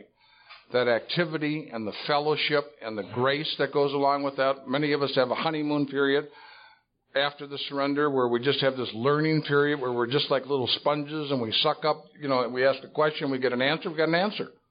But all of a sudden you're two years sober, you ask a question and get an answer, you're not sure the person's right you know, you're home. I mean, you're, you're not, your ego starts to reassert itself and all of a sudden you're running the, you know, and I think what most of us do, most of us are sitting in this audience that we could pass the test. We've got the booby prize. All of us have the answer. But we don't have the solution. We've got the information, but we don't have the principle alive. We don't know it in a way that makes a difference. We know it, but we don't know it in a way that makes a difference. And there you have to, I think, know it with your heart. You have to engage at a level that is deeper. Your intellect isn't enough. It's like bringing a knife to a gunfight. It is not enough. The choices that I think we continuously run up in life is you got a choice. You know, Chamberlain used to say you can have a God-centered life and suffer the consequences or a self-centered life and suffer the consequences. You're either going to have your ego and intellect running the show or you're going to be God-centered. Those are the choices. Now, when they're God centered, the intellect's involved, it's just a junior partner. But when the ego is running the show, your mind is in charge of everything. Isn't that a thought? Okay. okay. Now, for those of you who have tried to meditate in this room, you know, if you ever have tried to quiet your mind, you're going to find out something. Number one, you don't generate your thoughts. They just are like trains going through Grand Central Station. they arrive without any volition, without any choice. Once in a while, one has Velcro on it, and you engage it. And uh, but it, you know, but, but that's true. and you aren't even the thinker, which most of us identify as the thinker. Most of us identify as a set of circumstances. We don't have the distinction between our life and our life circumstances. Most of what is weighing us down in the room is not our life. It's not who we are. It's the circumstances of our life. That's not who we are. The circumstances are not what's eating us up. The fact that we're separated from ourselves, from our true self, not the false self, from our true self. And that's what the program gets us connected with. When it gets us connected with the spirit of the universe, it brings us home. The process of recovery is a process of returning home. It isn't becoming someone else, it's becoming who you always have been and have not known. It is that, oh yeah, yeah. It is that those moments that all of us have experienced in the meetings and in conversations with other people, those little glimpses that, yeah, I can do that. I mean, it is, it is so hard, but but most of us, the encouragement in the world today is to use your mind and to use your head and to be self centered and that the answer is out there. And most of us are this detached head going about life and and we bring the movie with us. We're not experiencing life. We're bringing us wherever we go and we've got the film running all the time. And that's I mean it's just a mind stream.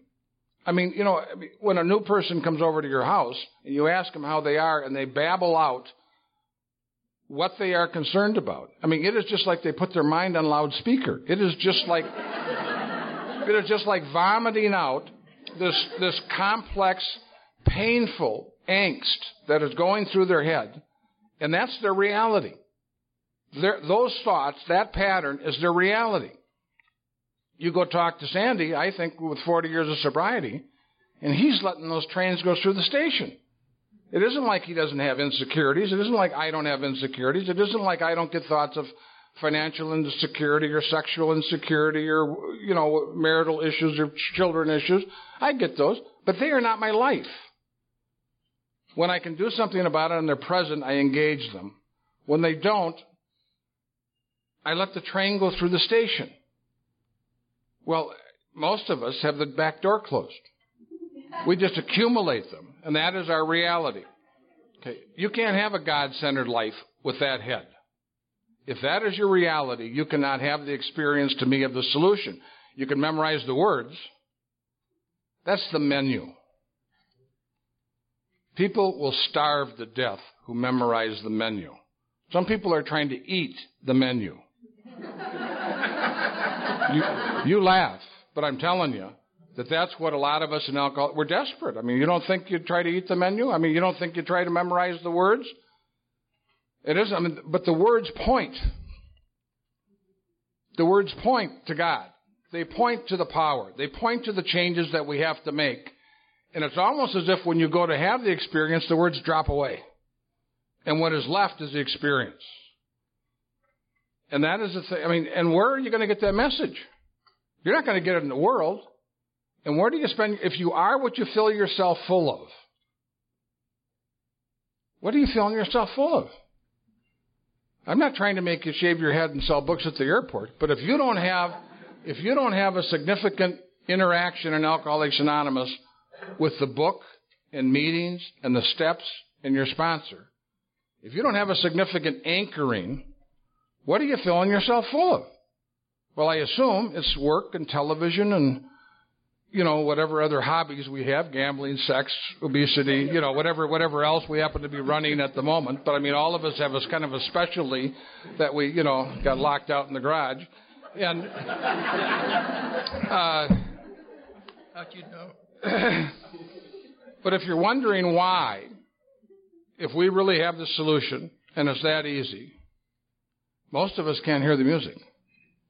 And most of us can't hear the music because we memorize the words and we have the concepts, but we're not having the experience. And I, I'm telling you, he's not kidding and I'm not kidding when I say there is a solution. There is a way around and through whatever pain, whatever difficulty, whatever circumstances you're dealing with. They mostly are an illusion.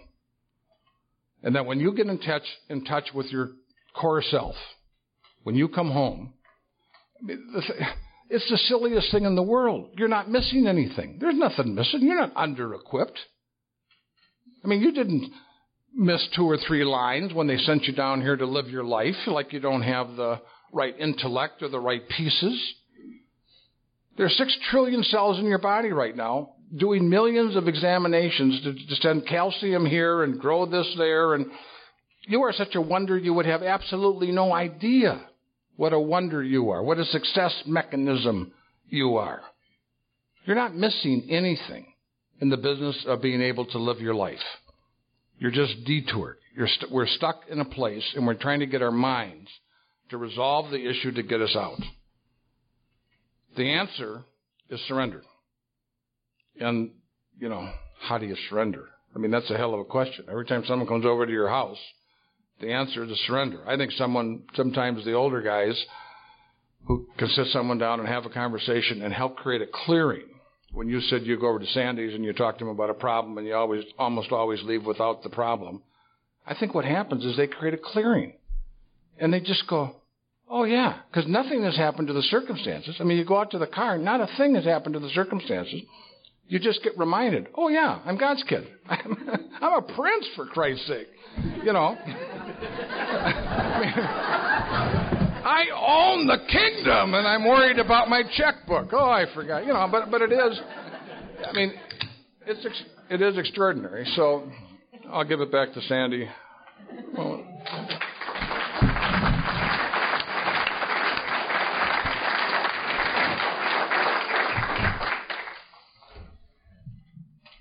I was thinking about um,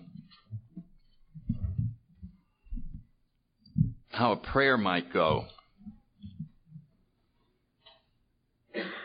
You might sit down in the morning and you may go get on your knees and go, God, I got a job interview at 10:30. I haven't had a job in 6 months and I really need this job, and it's something I'd really enjoy doing. Could you please help me get rid of my fears so that I can be creative and really create a good impression and do the best that I can when I go on the interview? I just ask you to please do that for me, and I'll check in with you at the end of the day and let you know how it went. Now that would be a prayer. But if we added what we might call meditation, which is listening to the prayer, we might finish the prayer and then sit there in silence. We may hear something like this. Yeah, I heard your prayer. Why don't you take me with you on the interview? Why do you want to leave me here and go out there by yourself? You see how we're limiting ourselves? We got a little, we got a plan, and then we go, here's the plan, God. Help me. And I'll be back. but I want to do it myself because I don't want to give you the credit all the time. You know, you go to meetings and you go, God, God, God, God, God, God, God, God, God, God. what about me? Where am I in the equation?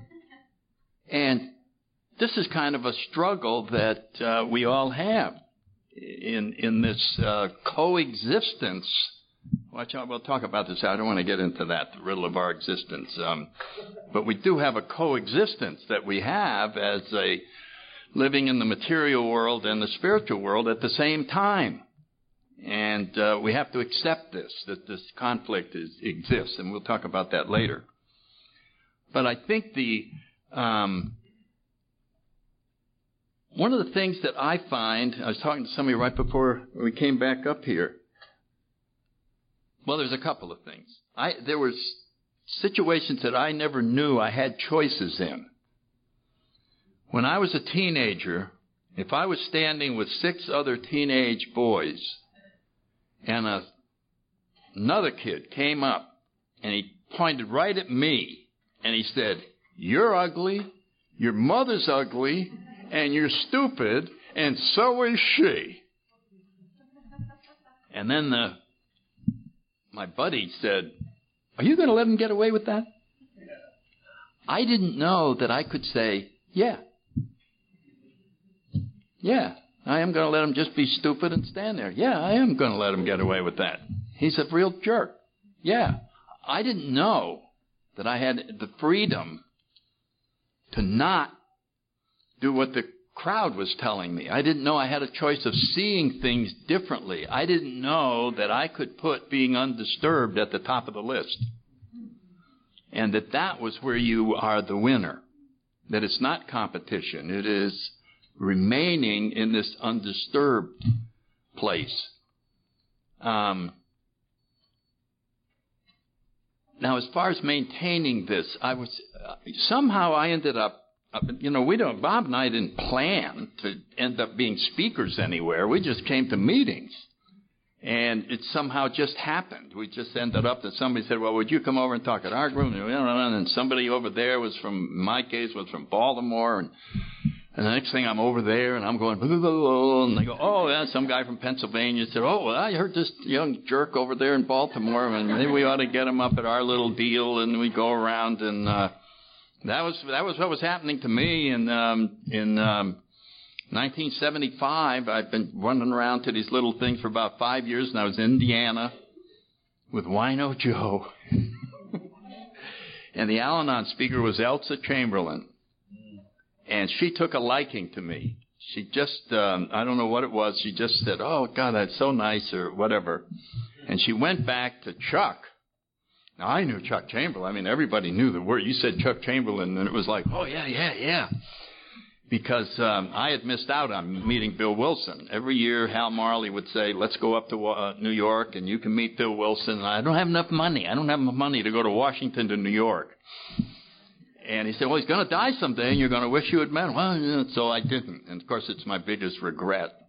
But Chuck Chamberlain then kind of jumped into the um, you know, the AA guru. So anyway, Elsa Chamberlain went back, and I didn't know this, but she went back and said to him, I want you to uh, ask Sandy Beach to talk at the Palm Springs Roundup, which is where Drop the Rock came from. And uh, Chuck said, Who? oh, it's this guy I heard back there, and he's from Washington.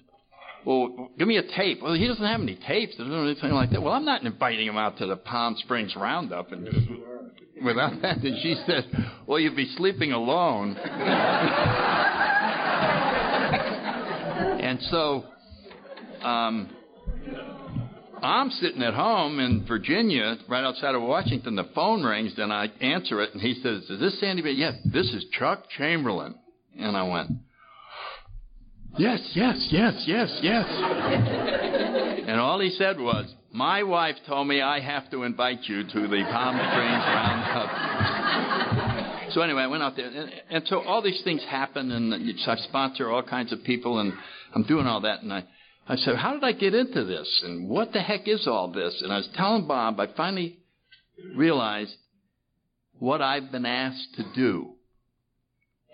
And if I were to encapsulate what my job is, it's the best job in the world. I've been assigned the job of going to all kinds of places and seeing all kinds of people to tell them the good news. That's my job, is to be the bearer of good news. And as I tell it, I believe it. This is why sponsorship is so important, because my mind is telling me all kinds of things about there's better things in AA. That this is, you know, this book it's so simple. It, you know, you can improve on this. You could be doing that, but I can't say that to the new guy, and I can't say that at a convention. I have to stay with the message. And as I'm saying the message, the power of it is just lighting me up like a light bulb. I'm just sitting there going, da, da, da, da, da. And when I get through, I go, I'm, jeez, this thing is amazing. This thing is amazing. And I have it for that day. And then my mind comes in, not as amazing as you could make it, not as amazing as you could. You ought to start your own program. You ought to. but I can't say that to anybody. So I'm forced back to the message, back. It's so simple. It's just there. And it's simply an opening of the channel so, so that this thing, I'm, I have to open the channel and let this come out. And it is in this flow of energy out from us that we can experience it. It's, see, this energy is already inside of us. The spirit is already there. But unless it flows out, you can't feel it. It's blocked. It's self-centeredness. Screw those people. I got to take care of myself. And so now it's you, you don't even know this power exists. It is in the release that you can feel it. And so that's why it's so exciting to sponsor somebody because you you got to go. Oh, what are we talking about tonight? And you know, somebody will call me up and go, "Well, t- tonight I forget. I got some, 20 people, or whatever." they're doing one step a week, and you know somebody's coming over, and I just go, "Now what are we on tonight?" And you know, so they have to keep track.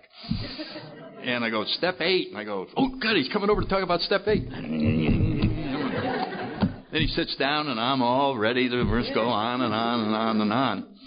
And so where have I been? I've been back in this damn thing. I've been back in there and get this stuff, and it's there, and it's true, and it's real. How do you prove it's true? Results. That's it. No other proof. There's no other proof. Results. And uh, look up at AA. It's there. It's not a theory. It's real. You get to see it. It's not on a blackboard. Now, you see step one, see step two, and now you can see, obviously, as a result of these, you have a spiritual awakening, right? You can see it. You can see it. You can't see it. You have to do it. And then you see the results. And when I see um, God, I'm taking up all the time. One more story. um, this is what it feels like sponsoring people and carrying the message. There, there's this, oh, this minister is walking along. He's been a minister for many years. And he sees this young boy kind of crying. He's really sad. And he goes up to him and he says, What's the matter, son? He said, I got my final algebra exam tomorrow, and I try as hard as I can, I can't grasp algebra. Even with the book open at home, I can't do the homework and get it right. It, I'm at a total loss. And there's no way I can pass this test. My parents are going to be disappointed. And I'm just so sad about everything. And the minister looked at him. He said, Son, I'm going to tell you something. I'm going to tell you about the power of God. I'm going to tell you this that if you get enough faith and you pray hard enough, you will pass that test. And the little boy said, What? He said, You trust me, son. If you get enough faith and you pray hard enough, you will pass that test. And they separated, and probably about a week later, the minister happened to run into him again, and he said, Hey, how did you do? And the little boy said, I passed. And the minister said, You passed? He said, Yeah. I cut all the faith that I could muster, and I prayed with all my heart, and I passed the test. And he ran off, whistling and happy. And the minister said, Holy shit!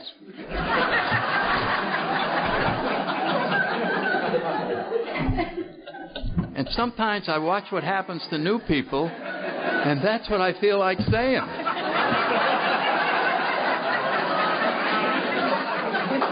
I just go, how the hell did that schizophrenic, depressed maniac look at him up there? He's making sense. He's blah, blah, blah, blah. And I, I forget the power of this program. Anyway, that's.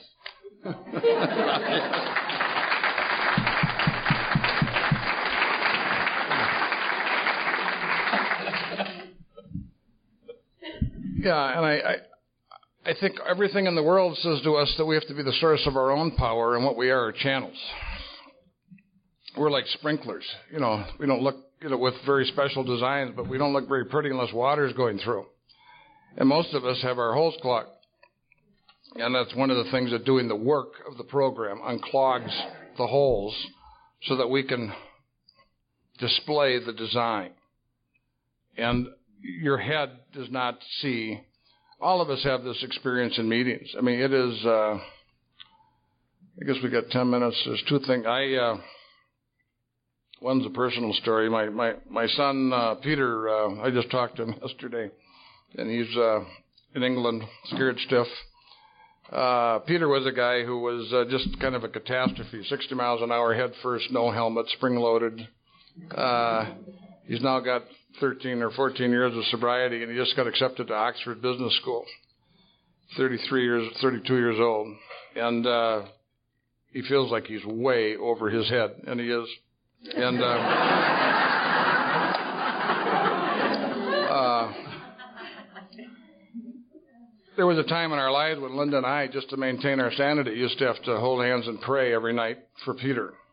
I mean, he looked like he was killing himself.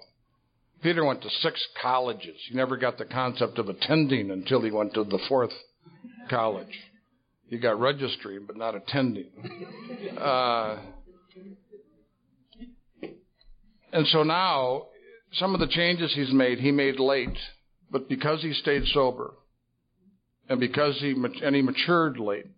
So many of these young people today, they're you know they're 30 years old, but they're like 20 years old. They aren't 30 years old, maturation wise.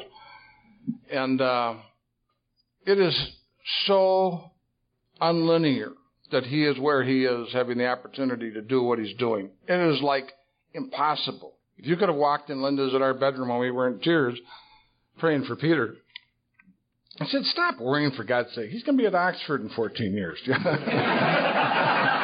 to. Yeah, I would have thought with, without a second. Creighton sponsored him for. I would have thought it was the prison at Oxford, Mississippi. It would not have occurred to me. It would, it would not have occurred to me. And one of the other stories I want to tell you is about Creighton. Uh, Creighton uh, lived in Minnesota for quite some time, and now he lives in Tennessee, I think, Mississippi.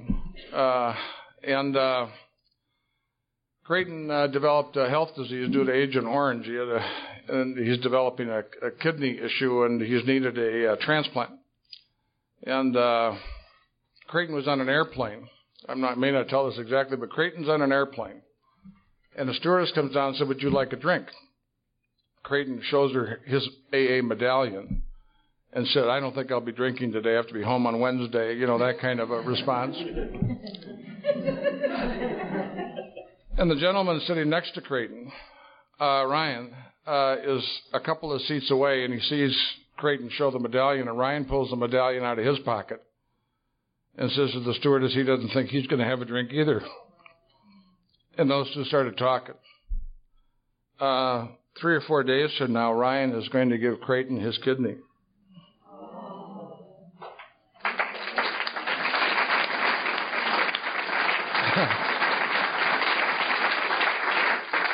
uh, Creighton was particularly difficult to match because of some of the markers and some of the health experiences that he's had uh, in Vietnam. And uh, he was far more difficult to match than a normal person, and, and Ryan matched him almost identically. Uh, my son Bill, who was 17 years of sobriety, uh, moved to Europe for four years, and uh, he was sober about five years at that time. And uh, I supported him for three or four months. I told him that I wouldn't do it afterwards, and he worked at the World's Fair. He needed a job, and he went and applied at the U.S. Embassy in Madrid, and uh, nothing happened. Didn't give him a job. So he goes to an AA meeting in Madrid, and the man who interviewed him is at the AA meeting. Bill is now not in a three-piece suit. He's in he's in a t-shirt and Bermuda shorts. And they go through the meeting. At the end of the meeting, the guy who interviewed him came over and says, I'm really impressed with you. Why don't you come over and interview? And uh, Bill is wondering whether he should tell the man that he already has interviewed two days before. And Bill said, I, I have interviewed with you, sir. It was, you know.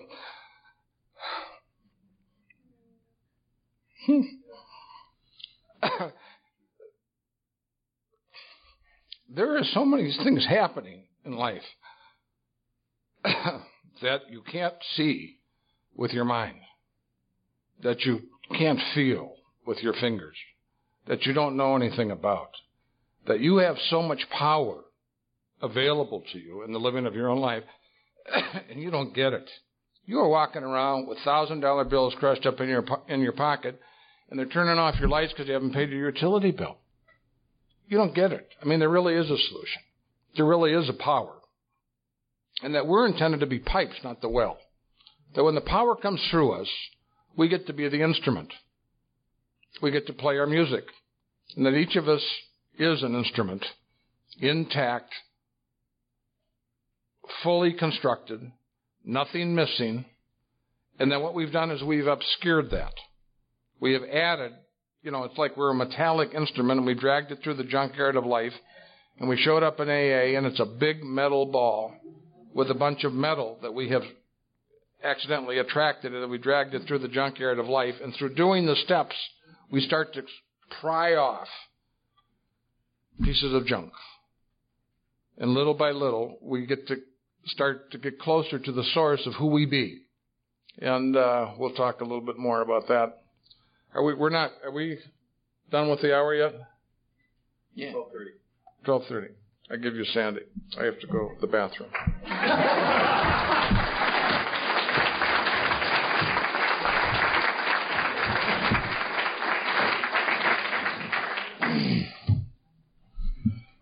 Well, I don't know. The stuff I um, have in my mind now, I'm saving for the afternoon. So I think I'll just um,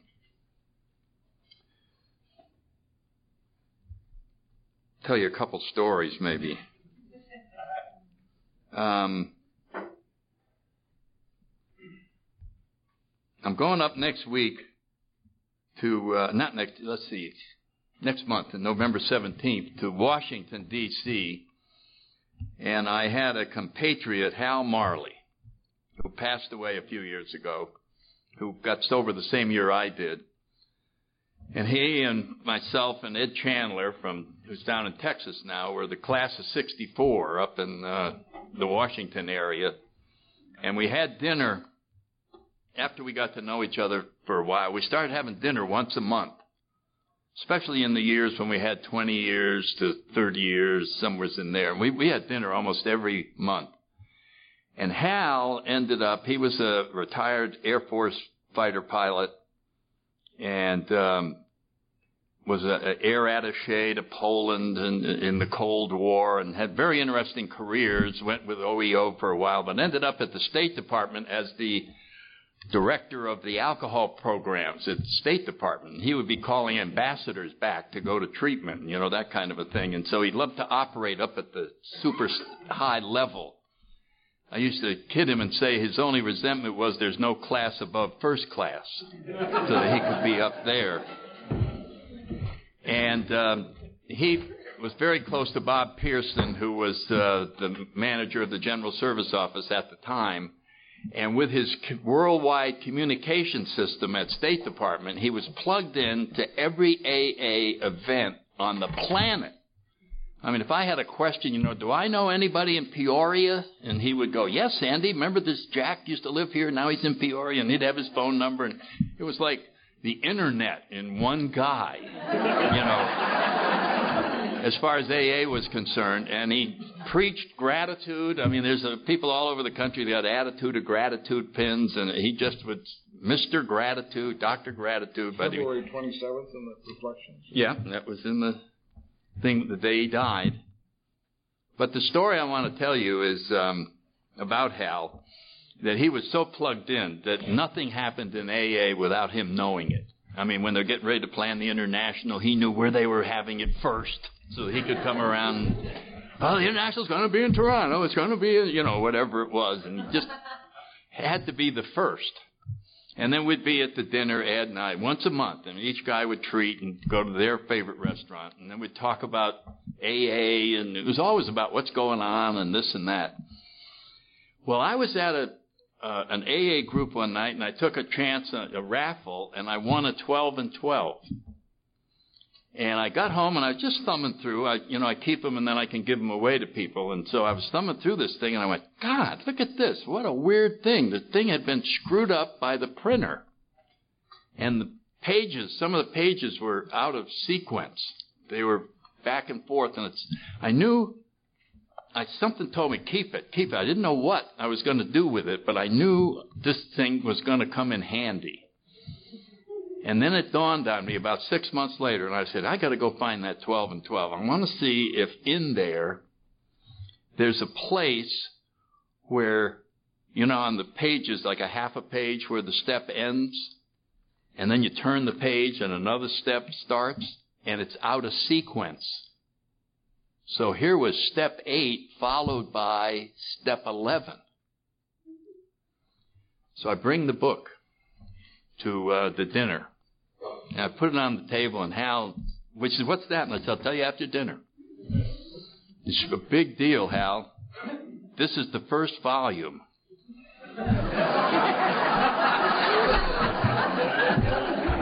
of the new 12 and 12.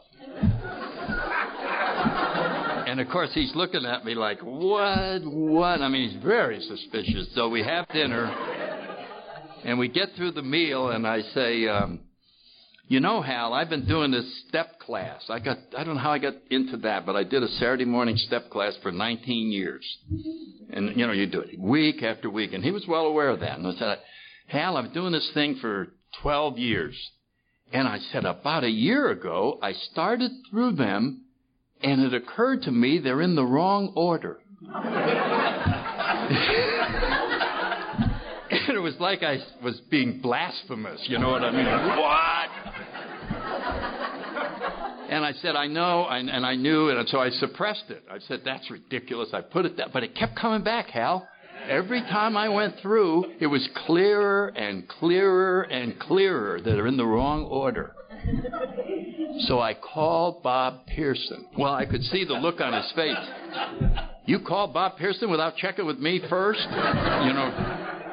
And I told him, I said, Bob, I'm having this crazy thing. It's happening to me. And he thought it would, you know, he dismissed it. But the more I talked about it, he said, Well, I hear a few points over the phone. Could you type it up? Oh, your rationale for all of this. So I sent him in about eight typewritten pages, Hal, and uh, it, showing how the sequence should be changed. And, and he's still looking at me, you know, like, what, what, what? And you know something? They formed a committee. They ran it by the trustees, like they could run it by without Hal knowing.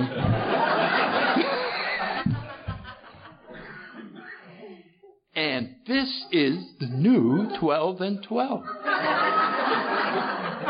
and as you can plainly see, here's step 8 followed by step 11.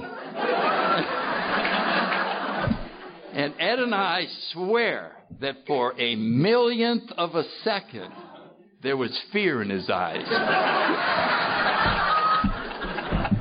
And he grabbed the book away from me and he said, So that's just an anecdote about Hal Marley. We're at the end of the time. Okay me to start, which I think is unfair. I have a quote from a from a meeting on Friday morning with a few of the guys in the audience go to. I just thought it was a great quote. Alcoholics, at our at our best, we are the elite of the mentally ill. Read that again. Alcoholics, at our best, we are the elite of the mentally ill. And the other quote I, I just love it said, The monkey is off my back, but the circus is still in town.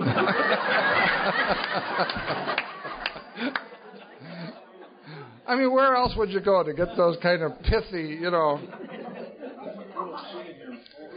uh, sorts of things. I started. Uh, I don't really know where to go to this. Andy and I don't didn't exactly have a path, but we were talking about the solution, and we intend to kind of end up with something that is more specifically spiritual.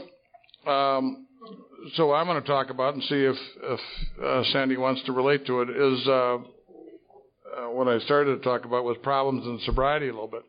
That I said that many of us, when we first come in, get a real burst of energy, really like what we hear, get kind of on a honeymoon. We make a great, you know, growth period for the first, you know, two or three years. And by the way, these are obviously generalizations. I'm going to talk about people getting in trouble at five, six, seven, eight years, and not everybody gets in trouble at five or six or seven, or eight years. These are just kind of, but I'm saying, I believe what I'm saying uh, in general, uh, patterns that are that are fairly common and Bill talks about some of this stuff uh, in the big book. But when we talk about, you know, when he talks about, you know, uh, now we're you've been sober long enough where you know that you know all your problems haven't been removed. You know, you've got problems other than alcohol, and that we're going to be doing these spiritual practices over our lifetime. Uh, but most of us kind of get on a plateau. So let's just say we go, you know, we've made great progress through the first uh, uh, two or three years. Is that for me? Uh, and uh, and then what what happens is you start running into what happened to me is I start having problems I didn't think I should have. I'm an idealist. I came in and you told me that you had an answer for alcoholism. You told me that mo- the unmanageable. I thought you told me the unmanageability of my life was a result of my alcoholism. That alcoholism was physical, but also mental and spiritual. If I took the principles of the steps, applied them to my life, and changed, I then thought, well, ipso facto, I can get rid of the problems in my life. All my life, it seemed to me that everybody was telling me, Bob, you're fairly well equipped to live life. And I could do it for short spurts. if life was a sprint, um, I had moments of brilliance interrupted by long periods of mediocrity and failure. And, um, but I only looked at the moments of brilliance. Uh, people always said to me, you know, you're you're you're well equipped, and I, I thought, yeah. So if I got rid of the problems, I could get back on top, and you know, I'll start doing it. Well, I get sober. I think all my problems are going to get solved. They come up. I start working on them, and they don't get solved. One by one, I had I had a uh, interesting issue. I went to a psychologist not too long ago with one of my sons, working on a, a father-son issue and uh, in that thing, he said, I work with a lot of upper middle class kids, and he said one of the biggest problems I have is the the problem they have leaving home. That they leave, home, they're used to the family level of living, and they leave home and they go down about six stories. You know, they, they uh, that's in our society today. There's going to be lots of kids that aren't going to do as well as their parents.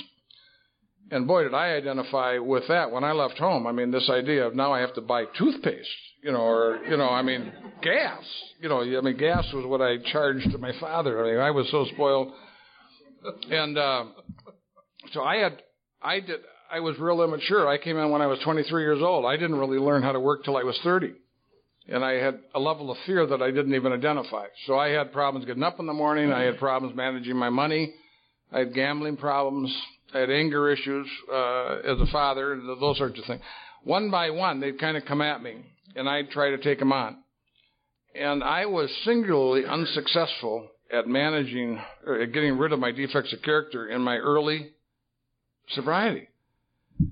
And at first, I thought, oh, I'm just not doing this right. I'll, I'll just jack it up a little bit. And I'm going to five meetings a week. I'm sponsored. I sponsor people. I'm starting to give talks. I do jail stuff. I'm doing institutional stuff. And I'm thinking, oh, this is just timing. I'll get it.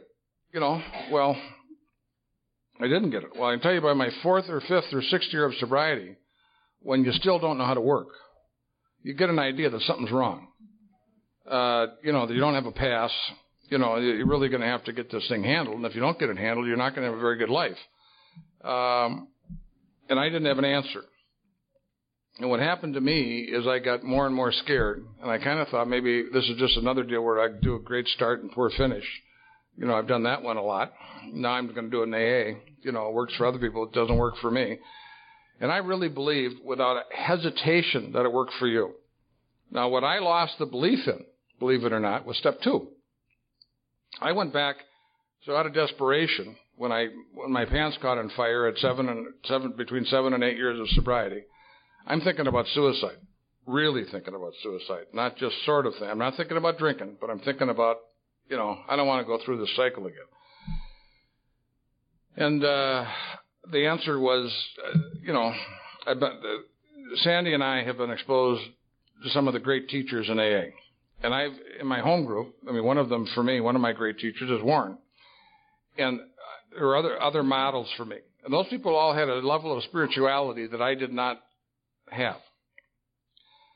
But the problem that I have with spirituality is if I was going to develop spirituality, I'm going to develop a relationship with God, right? Well, if you develop a relationship with God, you do not have to be a rocket scientist to figure out He's going to want you to get rid of your subscription to Penthouse. You know, I think. I'm not positive. Or stop your gambling habit that's four or five hours a day you know, and maybe get on a budget, maybe, you know, not stop spending 500 more bucks a month than you make and, you know, stop being angry or violent with your children. I mean, you don't have to be a rocket scientist to figure out that you've got three or four patterns of behavior in your life that are probably going to get right on the line as soon as you open up the relationship. So I thought, what the hell is the use of, I've been trying to change those things for six years.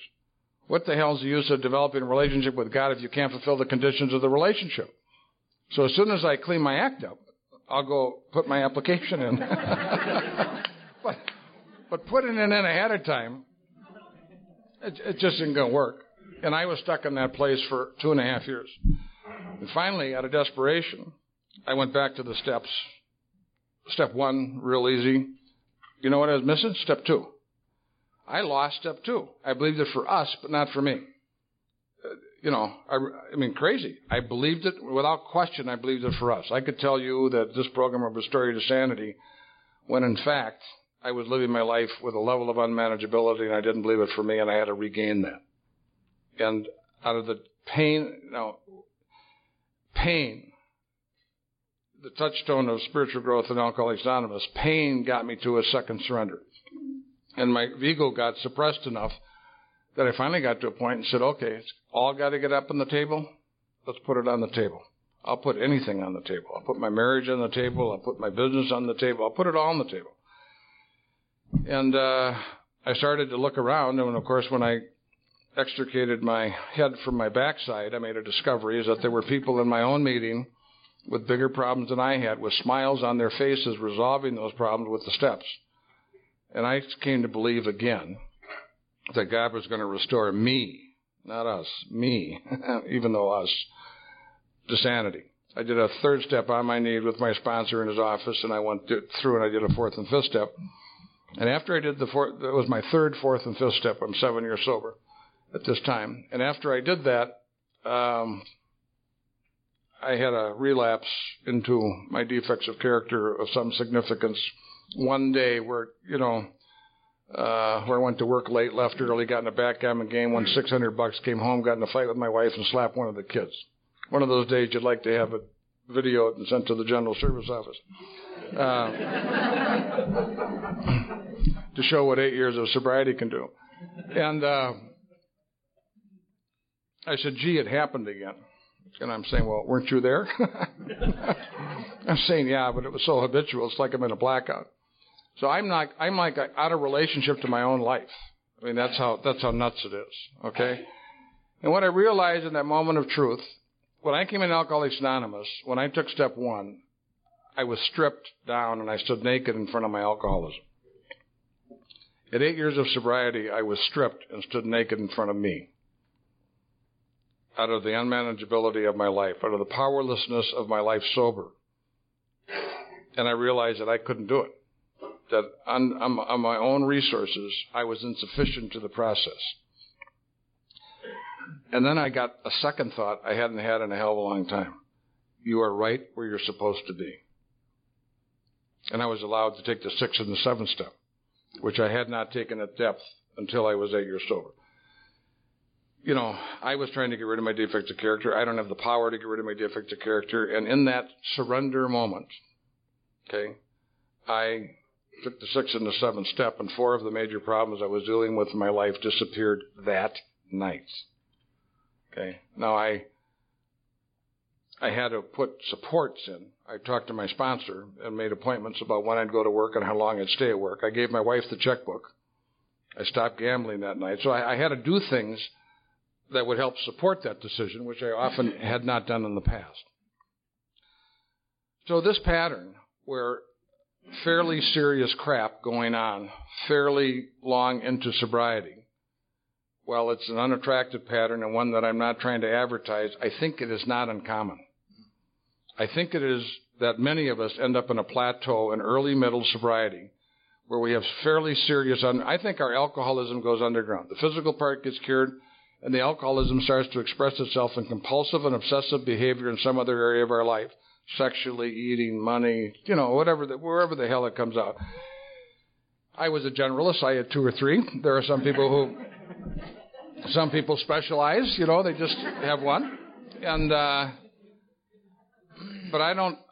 Very few people are exempt from what I just described, and that you're, and that the pattern of your alcoholism goes underground and, ex- and continues to express itself in your sobriety in your life.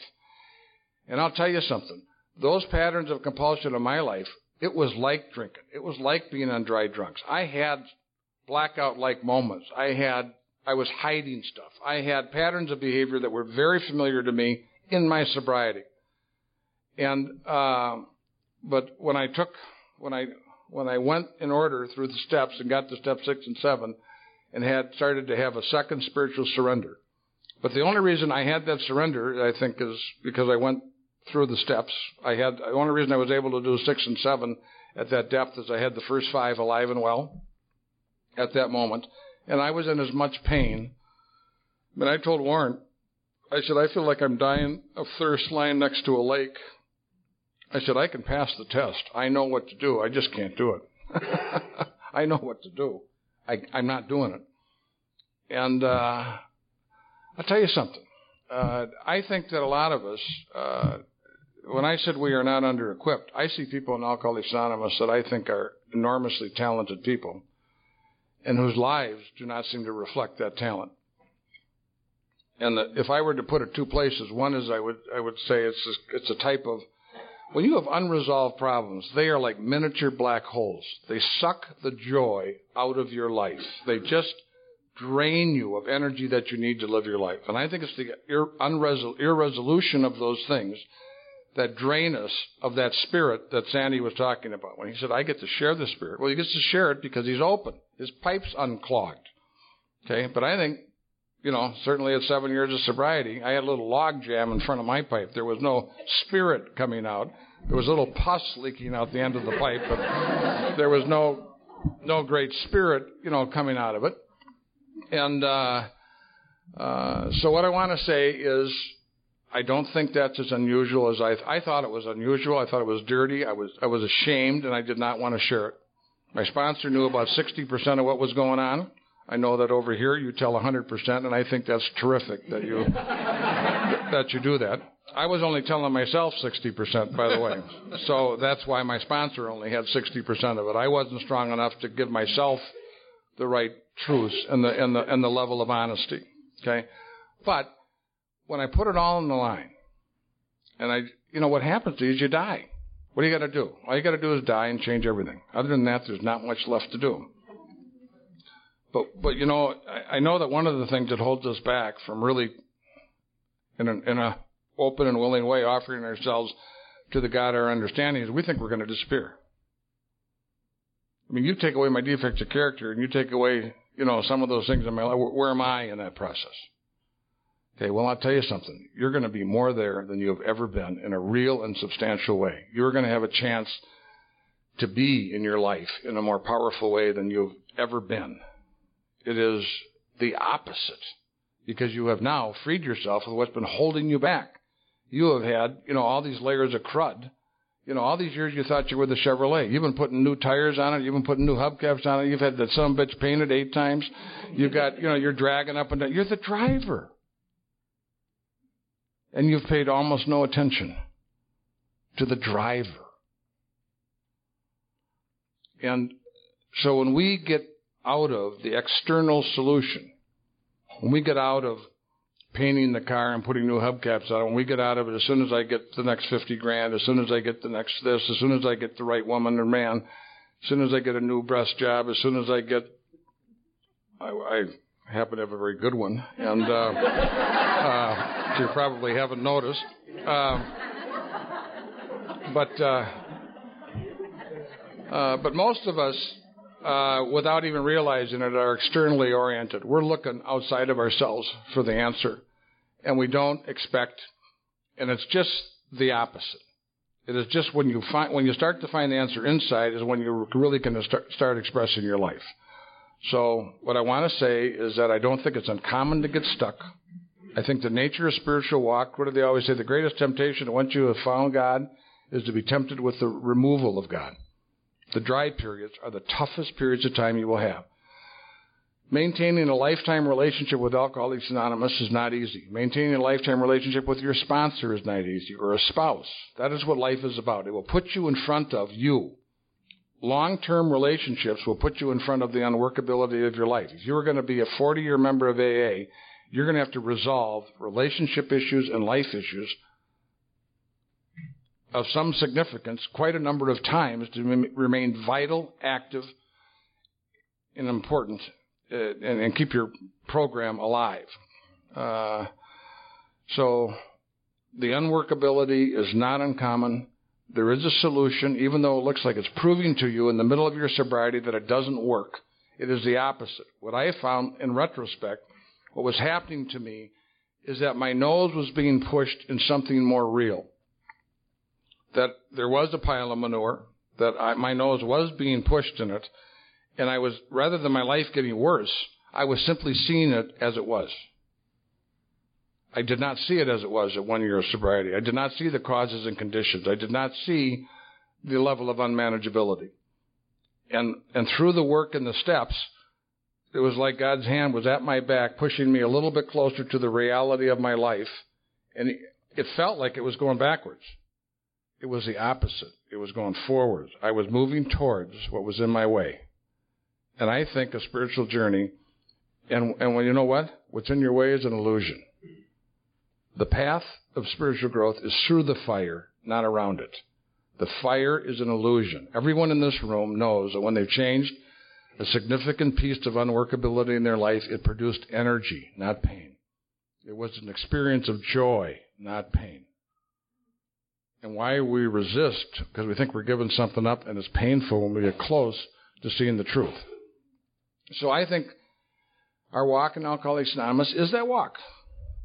And we're, we're going to run into periods where it's going to be easier than other periods. And we're going to run into periods where it seems like it doesn't work. And that's the nature of spiritual, that's the nature of a spiritual journey. And, uh,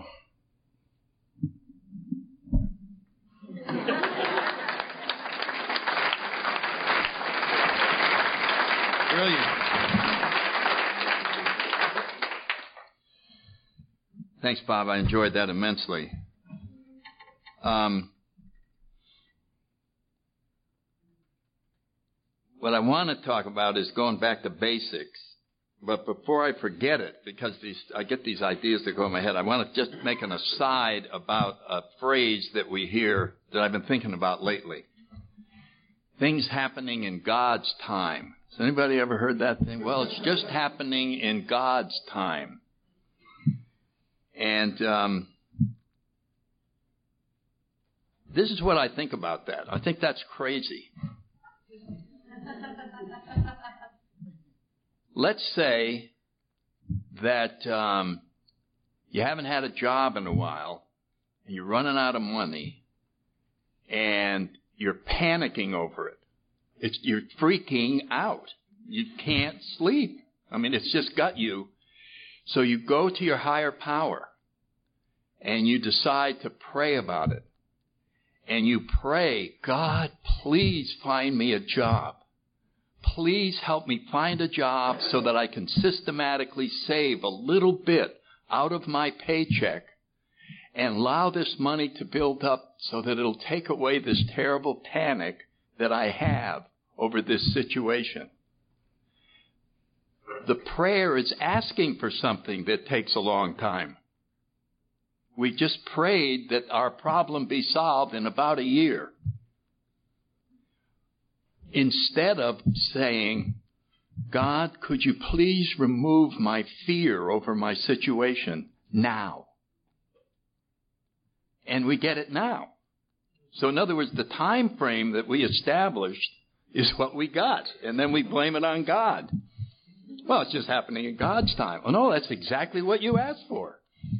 So I'd like a job, and then I'd save up the money, and then I'll do that, and then, because in our own mind, we think we see a solution which is an intellectual solution instead of a spiritual solution. The spiritual solution is the closeness to the higher power where there are no problems. You see, they just get lifted out.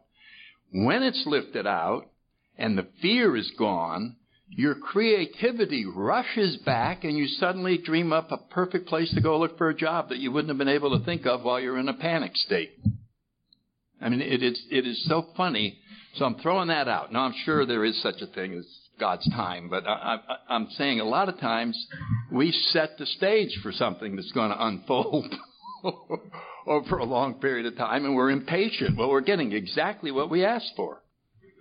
And so I just throw that out as something. Now, the thing about the basics, um, there was a, there was a story about um, people visiting a friend of theirs in the hospital who was in an oxygen tent and they're carrying on a conversation through the plastic. You know, how's it going, Joe? Oh, doing good. I'm feeling good. Yeah, looks like I might be getting out in a couple days. And they're, hey, can I get you something? No, no, I'm fine. Well, go help yourself to a banana. And they're, they're having this thing. And when the guy comes back with the banana, he's eating it. He steps on the oxygen hose.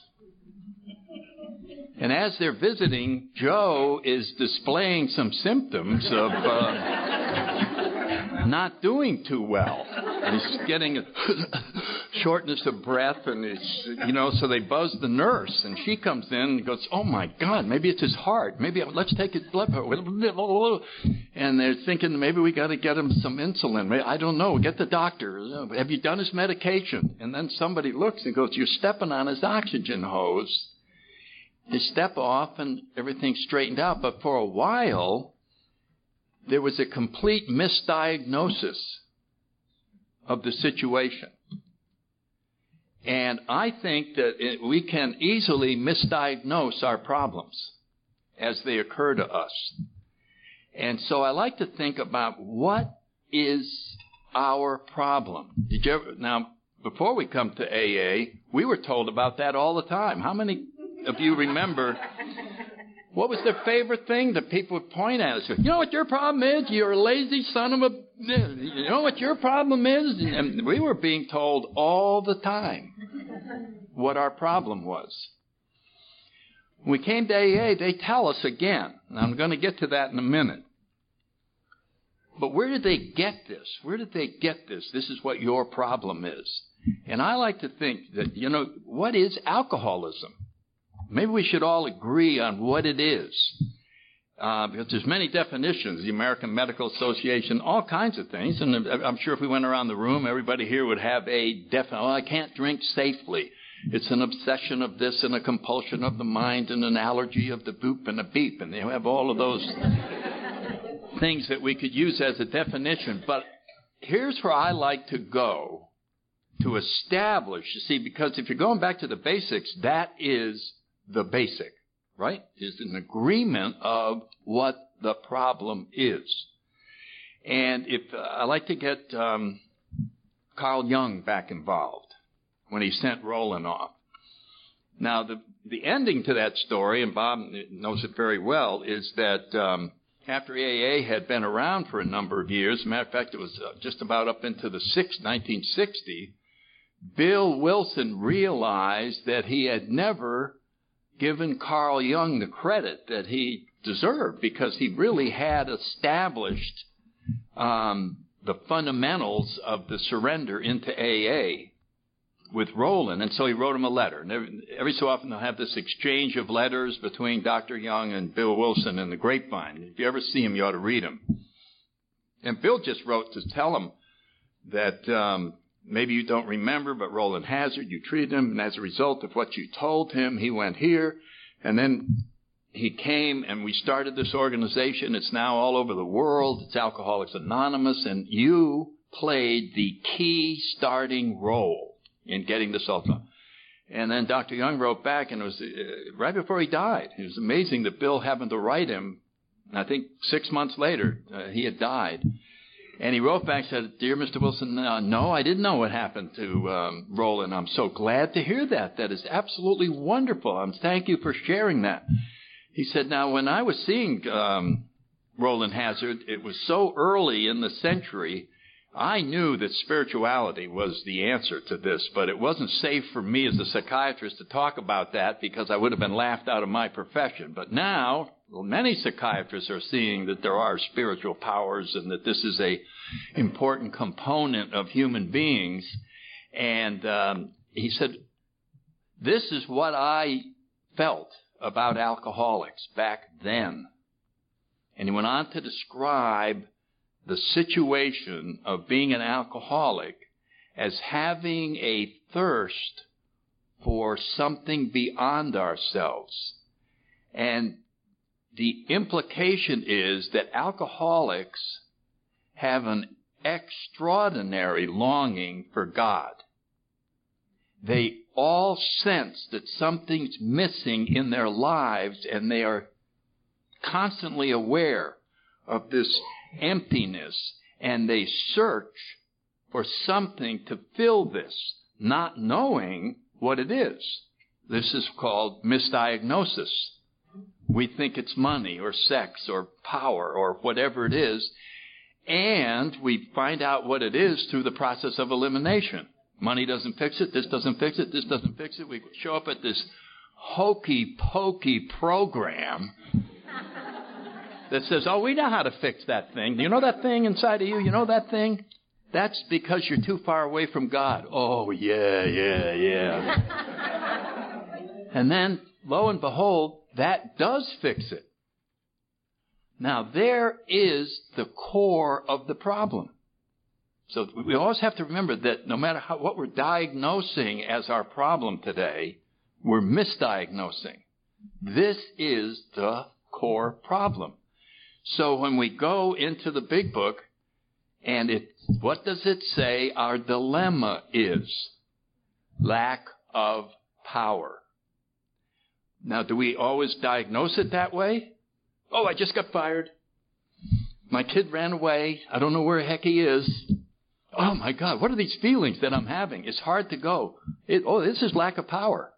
You follow what I'm saying?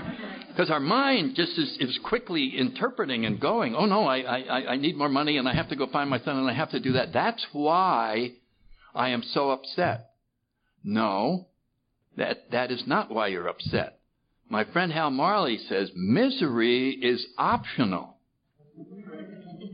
So if we are, if we are troubled, it's because we have a circumstance which is neutral that is bothering us.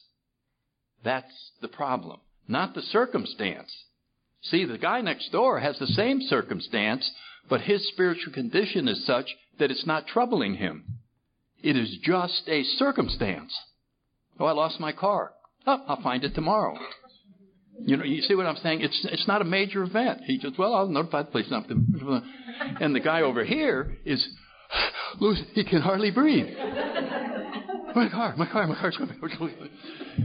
They both had the same circumstance. This guy is not being troubled by it. This guy is being troubled by the circumstance. What's his problem? Lack of power. If you will go to, the power doesn't make you find your car. The power gets you undisturbed. And the problem wasn't the car missing. The problem was that it bothered you that it was missing. You see the difference? It is, it is a very core issue. And so as we go, even in the beginning, of course, we can't even conceptualize this. I'm sure there's people sitting out here now going, what? What's he, what do you think? But you can't have a life without prop, without circumstantial issues and problems. Yeah. I mean, it's unavailable. If we think the solution is going to be that we're going to get to a point where we just aren't going to have problems, no, it'll never happen. No, it never happen. But we have to. That's why we have friends. That's why we go to meetings. That's why we go in there and we just go, blah, blah, blah, blah, and then you just go, well, we have to surrender. We have to, we're going to get this, and we can get undisturbed again and then move into the situations and resolve them on the other level.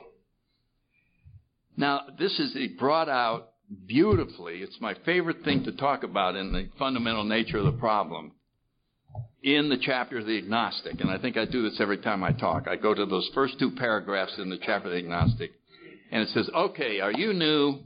Let me explain spirituality to you. I'm going to explain. It's very simple. It's a real easy thing.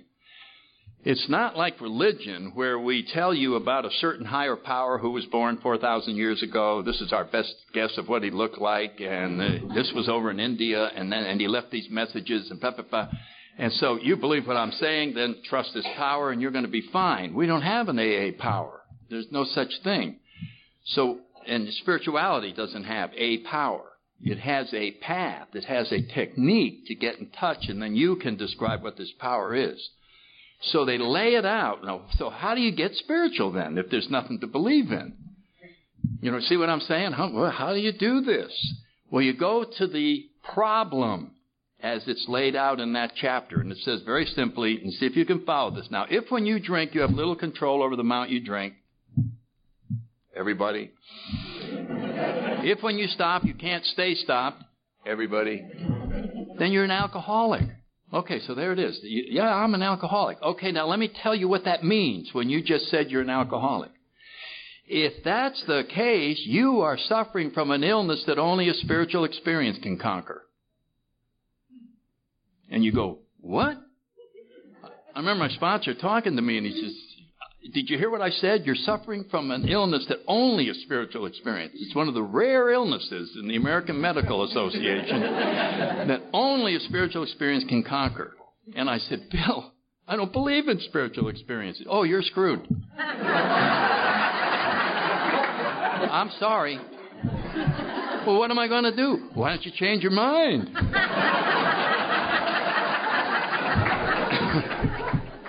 Become a former agnostic. Become the And then I'm going, spiritual experience. What is that? You know, I'm going to believe in the power. What is that? And I had the same feeling Bob does. I don't want to get spiritual that make me give all my crap away to the poor. what if it overtakes you and you're Mother Teresa and, and she doesn't go bowling or anything? And so I don't want that you know, I don't want to become entirely spiritual, and I want to partial. Whoa. So then the next paragraph confronts us. Okay, you're almost spiritual. You're almost there. It says to be doomed an alcoholic death or to live on a spiritual basis are not easy alternatives to face. That's a Jack Benny punchline right there. That is a comedy line. Do you understand it? Okay, you're on the quiz program. You're called up. Okay, Mary, you got to choose one of these doors, door A or door B. Die an alcoholic death, live on a spiritual basis. And guess what? Wow. Whoa, whoa, whoa, whoa, whoa. Is there another door? Oh. Doctor, how bad is this uh, uh, an alcoholic death? Oh, okay, I'll do the spiritual door. Why do we get spiritual? There's nowhere else to go. They made us a deal we couldn't refuse. We didn't believe in it. We believed that there had to be something behind that door or it's over. So AA doesn't try to prove the existence of a higher power but it sure convinces you of the need for one. And when you accept to the, your core gut that you need a higher power, you're 95% there. That's what the way I feel. I, you, the game is almost over. We just have the other 11 steps. but there, but but there's, you see, but that's not that's hardly anything. The steps are very easy. It's debating whether you're going to do them that is the hard part. How long does it take to do a fourth step? Oh, four years and three hours. Four years of delaying and three hours of doing it. But if we desperately have to get through it all, these things go bing, bing, bing, bing, bing. Just you can just go through because we're eager to get there. Why are we eager to get there? Are we convinced there's a pot of gold at the end? No. We're convinced that what'll happen if we don't do it. And then when we get there, we go, oh my God, I had no idea I was going to get this jackpot. And then when we tell our stories, it doesn't sound like that. We go, well, I came in, I saw this beautiful spiritual program, and I just went for it. and then your sponsor goes, yeah, with my hands around your neck, choking you, you eagerly sought the spiritual program. So I'm, what I'm just covering there is don't misdiagnose anything. Um, one, the last thing I'll turn back to Bob is I, I don't think I've missed more than four days without going to a meeting. And I'll tell you why I don't want to ever do that. Because I've heard stories about guys with gals with solid, solid programs. And they moved. And while, when they first moved, there was a screw up and the house heating system wasn't working and this thing and their job sent them over here and then they got sick and through no real deliberate action on their part they went maybe a month without meetings and here comes the tricky part and they felt even better than when they were going to meetings ladies and gentlemen i could not handle that you put that in my computer that I'm, when uh, I feel better after a month without meetings than I did with 25 years with meetings, I would not know how to handle that. Where does where do you file that? You see what I'm saying? Wow, maybe I overreacted. You were pretty young. Yeah, I was young, you know. Maybe in 25 years they've taken the impurities out of booze that, that, that hurts you. Maybe I didn't need those meetings all the time.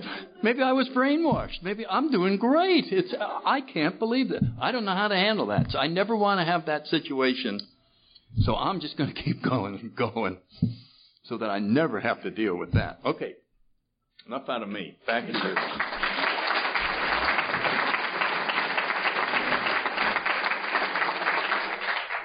The problem is that you say things so well, it doesn't need anything added to it. I mean, it really, I mean, think of it. I mean, think of how well he just, you know, went back to something that I have read three or four times in the last, in the last three or four months. And, uh, but drew it to my attention in a stronger way than it was when I read it. Uh, and again, that's the nature of a spiritual book is that when you really bring your attention to it, it is new. I mean, I, I think most of us heard that new, not like, you know, the first two paragraphs of the chapter to the agnostic. And isn't that, I mean, there is nothing in our society that would support what Sandy said. I mean, there's not much. I mean, the, the other thing is what, what you need is, you know, younger women, faster horses, and more money, or whatever that song was. You know, I mean, that's what you need. That's where your answer is. There's a guy, by, there's a book I was reading by Eckhart Tolle called The Power of Now. One of the distinctions he makes is the difference between happiness. He says happiness is a condition that is based on your perception that circumstances are okay. So most of us are, are thinking that what, what do you want? I want to be happy. But peace and joy are not conditioned upon circumstances being okay. You can have peace and joy and have trouble. Okay?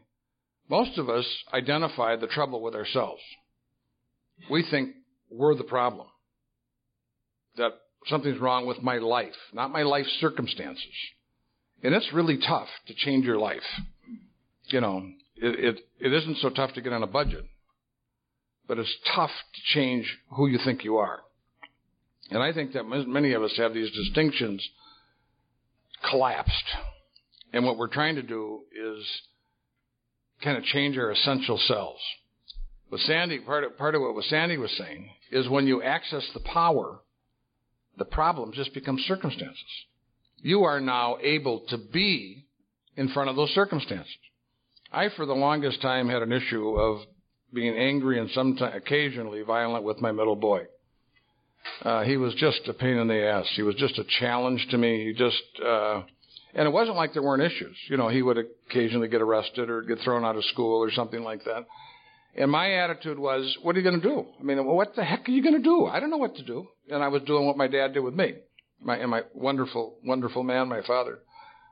But I was doing what my dad did with me. It wasn't working, you know, it's family thing. And, um, uh, and somewhere into the unworkability of that, I got the thought that Sandy talked about with his neighbor.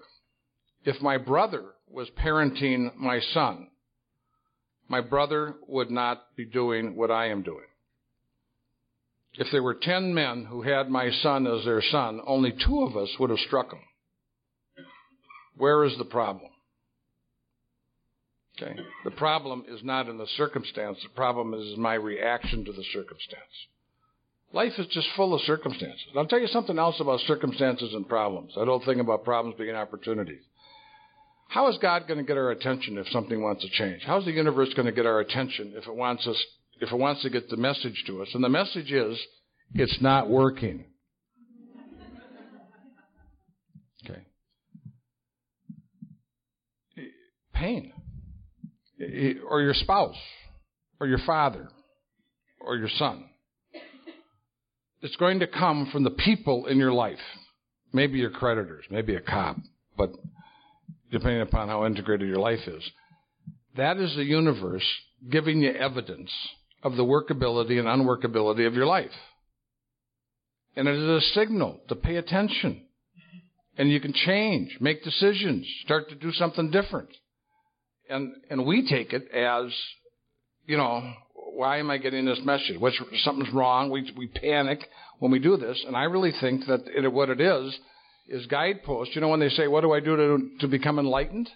Chop wood and carry water. What it means is, live your life. As you live your life, you will be presented with the material you need to become spiritually awake. As you live your life with your spouse, you will be presented with the unworkability of yourself in relationships. You, or with your father, or with your mother, or with your son, or with your boss, when you live your life in long term relationships, you will be presented with what needs to be dealt with for you to become spiritually awake. And then you bring it back into the process. You know, you bring it back into our practice. And as Andy says, once you start to believe that your resolution is in finding the power, the circumstances don't, it, it isn't personal. That's the thing that is just so profound to me over a period of time. Your life isn't personal. It isn't. It's, it's almost like it's not about you. Mm-hmm. I mean, I mean that sounds nuts, but I mean there's a freedom in that.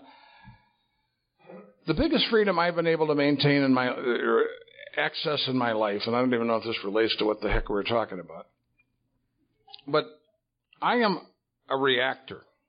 I, you know, that spring loaded 60 miles an hour head first type thing. I would get a thought and I would react.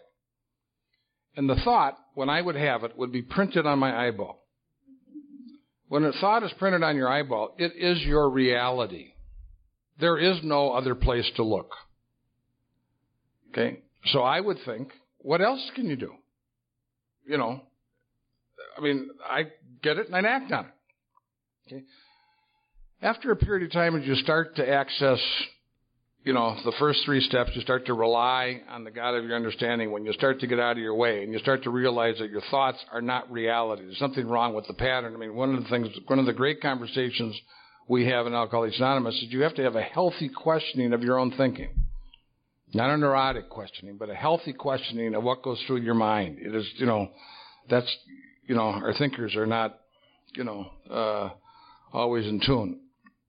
And so when you have that thought, I now have a space between my thought and when I act. I have a choice. I didn't, I think I've always had that choice, but it didn't appear to me that I had that space nor that choice.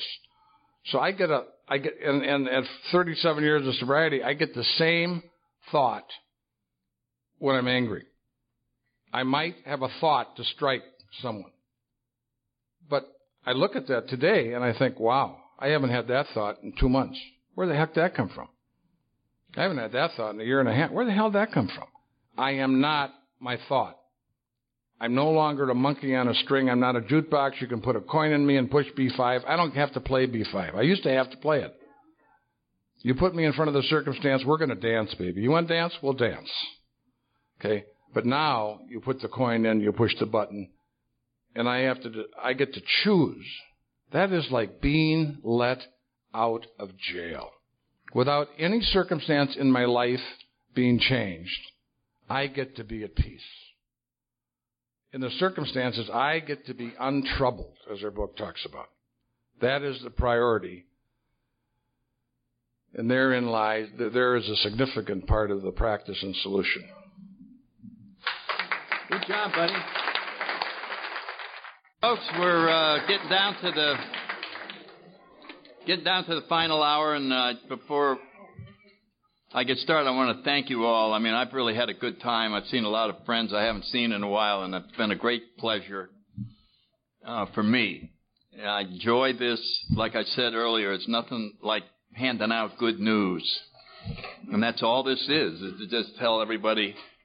There used to be a radio commentator named H.V. Kaltenborn, and he used to start his program. There's bad news tonight. And I like to start ours. There's good news tonight. All we got here is good news. And um, so, continuing, um, my favorite prayer is the St. Francis prayer. And um, St. Francis is, was quite a character because he was kind of like us a little bit. He was like a crusader with the swords and going off and whacking all the Muslims' heads off and just raising heck all over the Middle East and uh, in the name of God. And uh, he just saw that he didn't want to do that anymore. And he started really thinking about what would spirituality be? What how, how, how do you do it? And he came to the conclusion that you must try to totally eliminate your ego. And that's what he spent his life doing, was trying to find one more thing where his ego was demanding something, you know, so he would sleep outside and he would give away his possessions and do various things. Not to be a nice person, but to keep reducing the ego so that the channel between his spiritual energy inside could open and he could feel nothing. He would be closer and closer to the pure energy. And as he did that, people liked to be near him. Just to feel the energy. Just to feel that. And so hmm. his very being brought joy wherever he went. And that's the main attraction about St. Francis. And you see the birds and the animals, and they're all, they just want to hang around. that energy. And of course, that's the energy of our higher power. So the real joy of the whole thing would just go hang around your higher power. I mean, that's what it's about. But you can't go there because your ego doesn't want you to. So the steps are designed to crash all the blockages between us and this flow of energy. St. Francis called it the channel.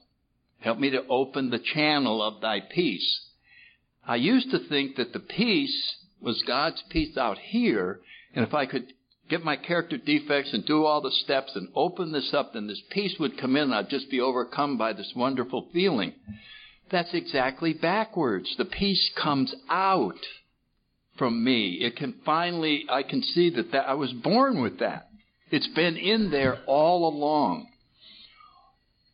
Part of the suffering that we do is that the real us wants to love everybody we see. The real us wants to just help other people. But our ego is going, don't fall for that junk. you got to get out and get yours. You got to get out and do that. And our real self is crying It's go, why are you doing that? That's not who I am. Let me out of here. Let me show you who I am. So your ideas about yourself are totally wrong. You are a magnificent creature who is being blocked by a bunch of ideas that are wrong. Old ideas availed us nothing. So we go and get them the heck out of there. And we learn in the um, fourth and fifth step that it's impossible to see the truth about ourselves alone. That's why we go to another human being and we get to see the fourth dimension of our um, four step inventory, which our third dimension It's just sitting there. How do you know anything you wrote down is right? Since you rationalize all the time, that list is probably nothing. so when you self evaluate, you can only do it in two dimensions. So we need always another person. Don't forget the line. People of very high spiritual um, development always insist on checking with others the guidance they feel they've got getting from God. So high development, and they still check with somebody else. Check with somebody else. How many times we go to our sponsor with this problem? They're after me. They're going to get me. They're going to, and then he goes, "Wait, wait. There's this. There's that. There's this. There's that." And then you say, "Well, if you look at it that way, it's a different thing." This is what power is. It's the power to see it differently. When we see it differently, it, ch- it changes everything. So, when we, there, I read a book where the author said that, you know what the planet Earth is? It's a soul school. That's what it is. That's why it's here. You got a whole bunch of souls, and they're going to school down here. So every um, and we come in here, and now we're really in a soul school. In order to get through the school, there have to be quizzes, and there has to be exams, and there have to be things. And so, okay, now we're in soul school. We're going to show you how to use the power of this wonderful program to get through grief.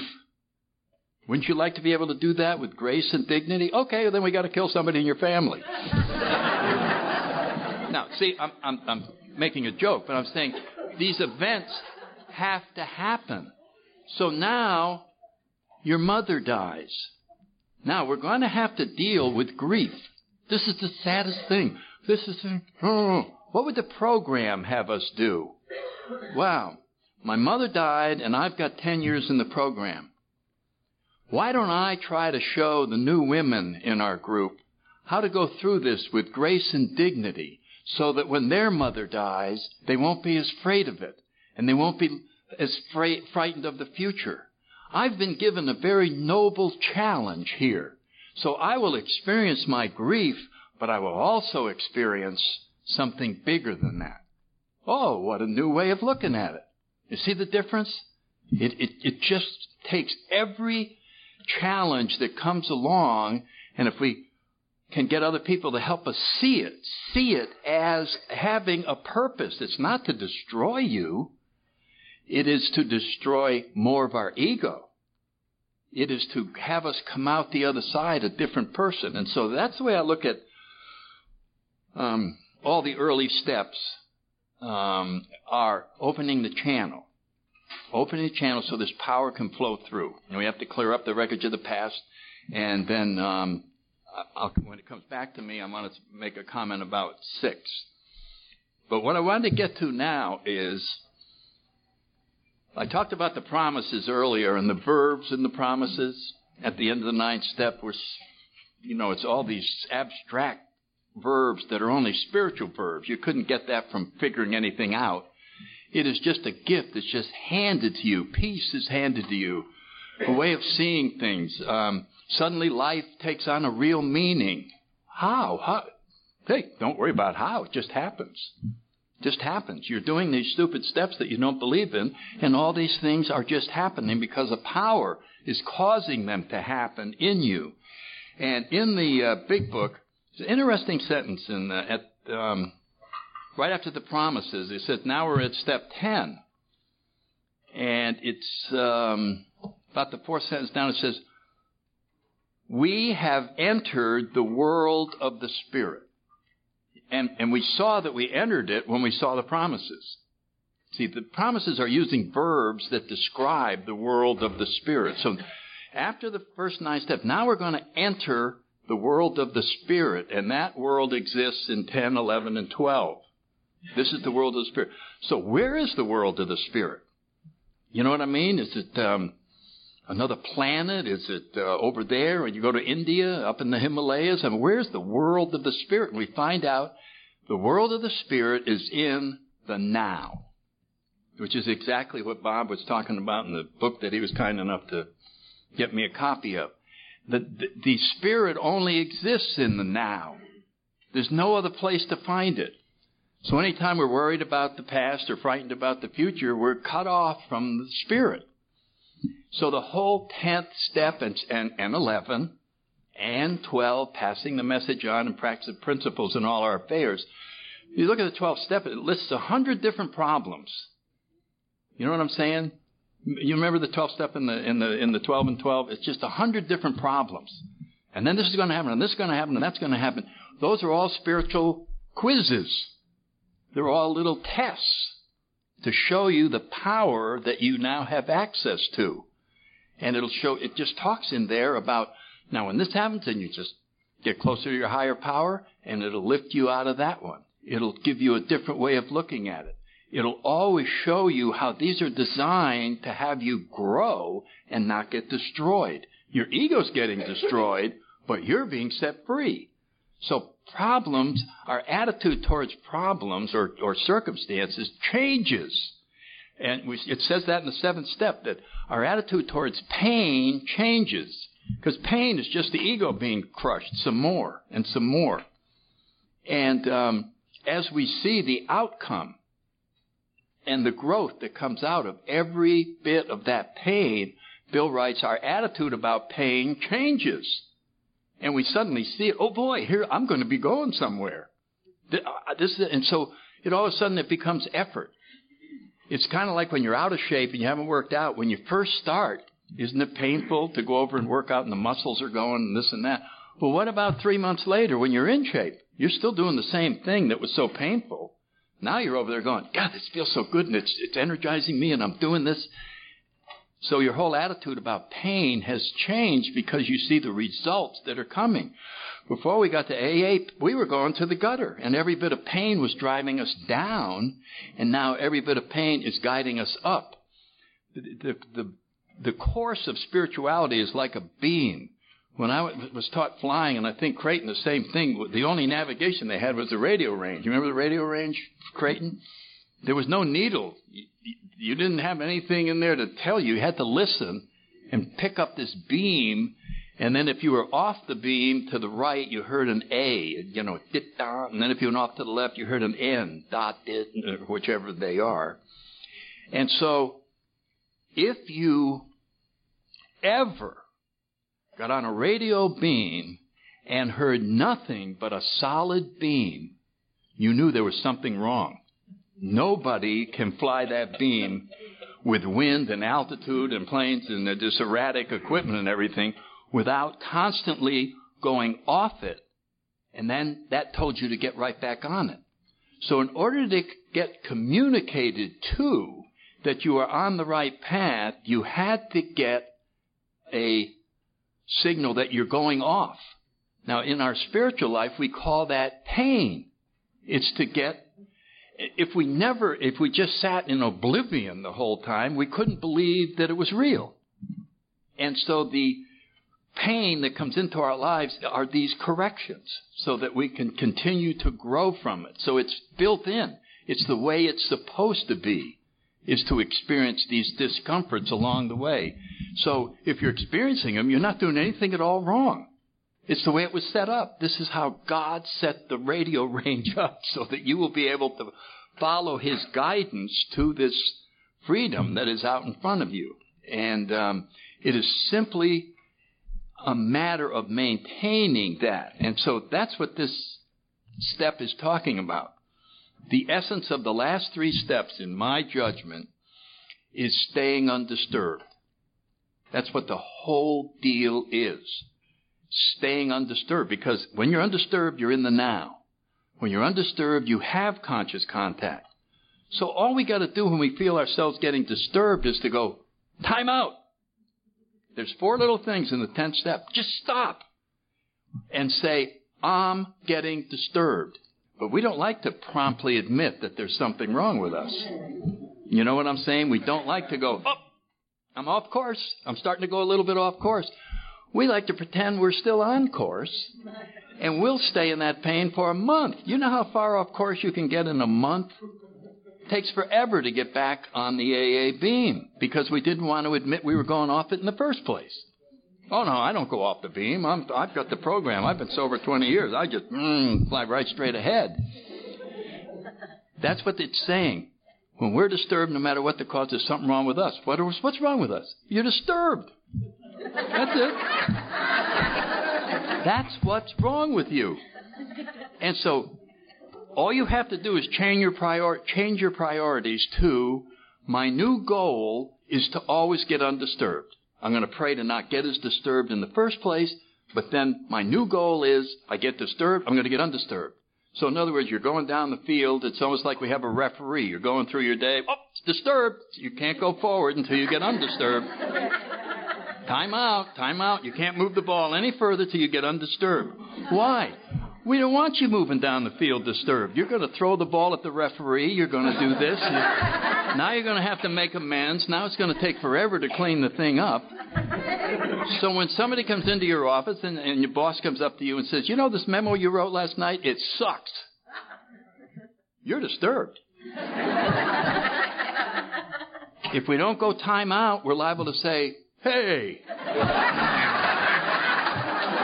take this job and shove it. And as those words are leaving our mouth, we're trying to get them back.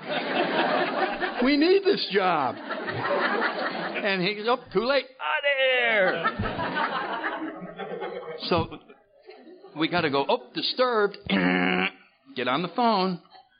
Call up. I call up my friend Dan. I go, Dan, let me run something by you. This is my favorite thing to do. See, the longer you're sober, the quicker you pick up the phone. Newcomers take forever to pick up the phone. when you're around a long time, you just, oh, I'm getting a little tiny bit disturbed. Hey, let me run something by you. I Did that. The boss came in, he did that. And uh, he'll say one of two things. He will either say, that other person is being totally outrageous. They're totally off the wall. Forgive them. Or they'll say, You're all screwed up. Go make an amend. The, the goal is once I finish, I'm back to being undisturbed. Now I can proceed through the day. Now, if you proceed through a day undisturbed, you are generating St. Francis like energy. You follow what I'm talking about? You don't think of yourself as St. Francis, but you have the same center that he did. It's all the same, the same amount of wonderful spiritual loving energy is inside of everybody in the room. It's all put in there exactly the same. It's just a question of getting the channel open wider so that it can go. And when it's disturbed, boom, it's gone. So let's compare a disturbed person and an undisturbed person through a couple of normal events during, during a day. The disturbed person walks into the dry cleaning on the way home to pick up his tuxedo for this very important wedding tomorrow morning and is told that it won't be back. Now, guess what that poor clerk is feeling when he has to tell Mr. X that his tuxedo isn't going? They are shaking in their boots. And when he finds out, he goes, Do you know who the hell I am? Let me talk to your boss. And then she reacts in some horrible way, and he goes home, and everywhere he went that day, and over at the pharmacy, they didn't have something else. And they went, well, take your business somewhere else. And, and he comes home, and he just goes, the world is filled with rotten, grumpy people. That's all I ran into today was rotten, grumpy people.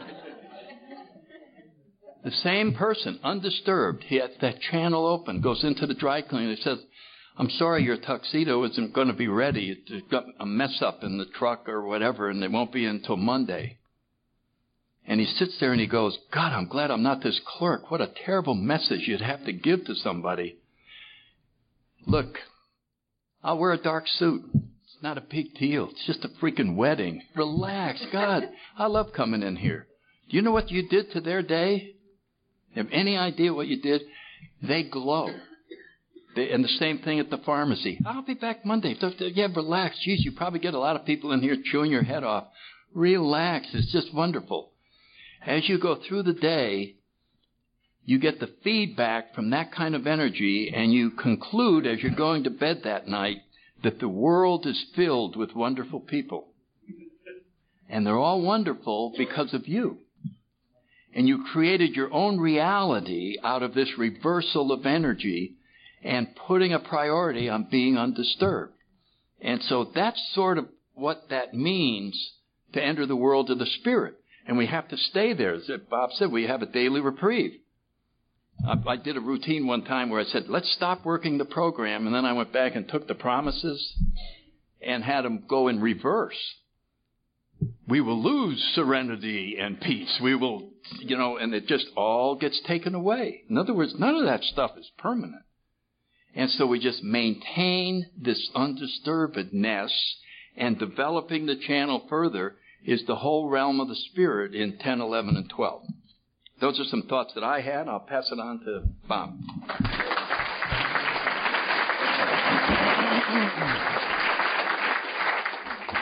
Sandy talked about ego. There's a couple of things I want to read. As you grow up, you form a mental image of who you are based on personal and cultural conditioning. We may call this phantom self the ego. It consists of mind activity and can only be kept through constant thinking. The term ego means different things to different people, but when I use it here, it means the false self created by unconscious identification with the mind. It says there, he starts the book when he says there is an eternal, ever present one life behind the myriad forms of life that are subject to birth and death. Many people use the word God to describe it. I often use the word being. And I think when each of us get a sense that there is something beyond form that that we connect with, that we that we call God, and he said you can only know it when the mind is still. One of the things we've talked about when he talks about being undisturbed, in order to access the now, in order to access God, we talk about prayer and meditation in our program. Over a period of time, we have to become more still. We have to become, there have to be more of a silence in the center of our being because we have too much velocity in our minds. We have too much chatter that occupies us as we go through our, our daily business. And so part of the reason we talk about having the discipline of prayer and meditation is to offer ourselves a chance to step aside and to calm down and to quiet down. One of the things you notice when you step aside and you do that is how busy your mind is. You're not even aware of it until you stepped aside to try to be quiet. But that practice over a period of time is says you can only know it when your mind is still, when you are present, when your attention is fully and intensely in the now. Being can be felt, felt, but it can never be understood mentally. A couple of people have said, I, you know, you guys are talking and I have trouble understanding. I like what you're saying. And the nature of spiritual material is, is you can't hold the ocean of the world in the teacup of your mind. It is not, it's pointing to God. You can't contain God in words. You can point to God. But as the master said, you know, when the master points to the moon, all the idiot sees is the finger. The words are the pointer, not the item. It says to regain awareness of being, to abide in the state of a feeling realization is enlightenment. But enlightenment is really the, simply your natural state of felt oneness with being. It is a state of connectedness with something immeasurable, indestructible something that almost paradoxically is essentially you, yet is much greater than you. It is finding your true nature beyond name and form. I love, you know, I think if you've been in the program a while, you get kind of themes or ideas. And one of the things that has attracted, there's two things that have attracted my attention the last year a little bit. One of them is in the third step, the word decision. I never mm. paid as, as much attention to that word as I have in the last year. And the book talks about, you know, ask the guy if he wants to come over to your house and make a decision. I think sometimes we skip over that word. When Sandy talked about make a decision to believe in God. You know, I mean, what a thought. Most of us saying, I don't believe. Why don't you decide differently? And there's a real act of will, kind of directing your attention to it. And one of the other words that has caught my attention in the 12 steps is a spiritual awakening. So when we're talking about, what are we talking about being in the now? And being present, being enlightened, being more aware, being more spiritual. Uh, I think what happens to us is, is, you, is you become more awakened. I think the analogy that most of us have been sleepwalking would not be an incorrect analogy. Most of us have been doing things in our lives that we are not very conscious to. Been hurting people, making decisions at a low level. Now, as you start to become, as you start to do the work, as you start to get sober, as you start to go through the steps and go to meetings, little by little, you start to hear something. You go, oh yeah, yeah, I, I you know, you, someone says something in a meeting and you go, yeah, me, I, I had that experience, you know, and what's happening to you is part of you is waking up that wasn't conscious. And as you increase your consciousness, you start to see the world differently. What did, I mean, I love the word that Carl Jung said to Rowland. What page is that on? Find that for me, will you?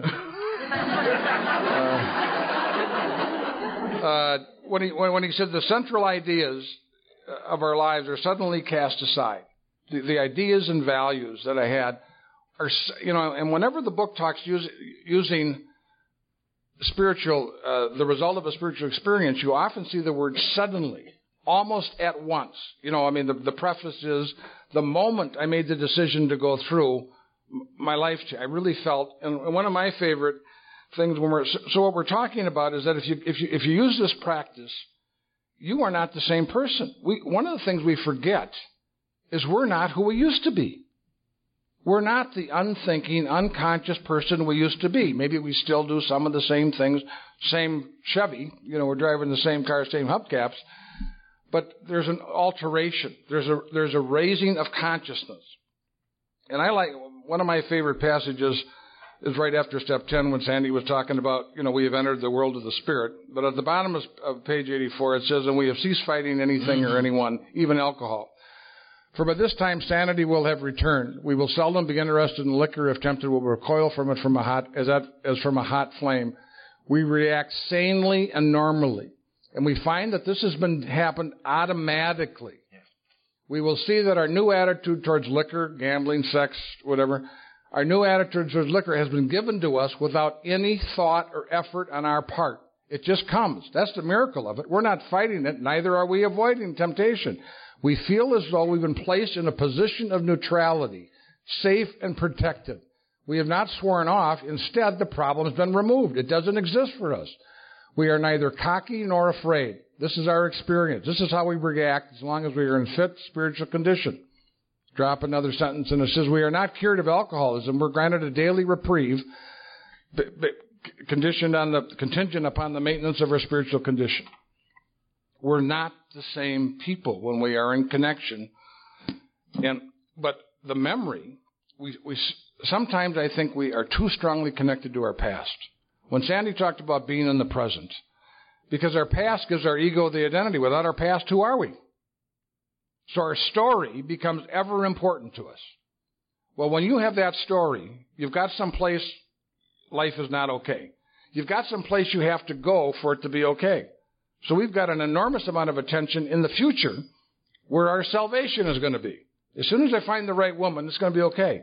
As soon as I make 50 grand, it's going to be okay. As soon as I get this, as soon as I get rid of that, as soon as I, so we're in the past, running towards the future, having almost no experience. I mean, today, now, is just something we have to pass through to get to where we have to get to for it to be okay.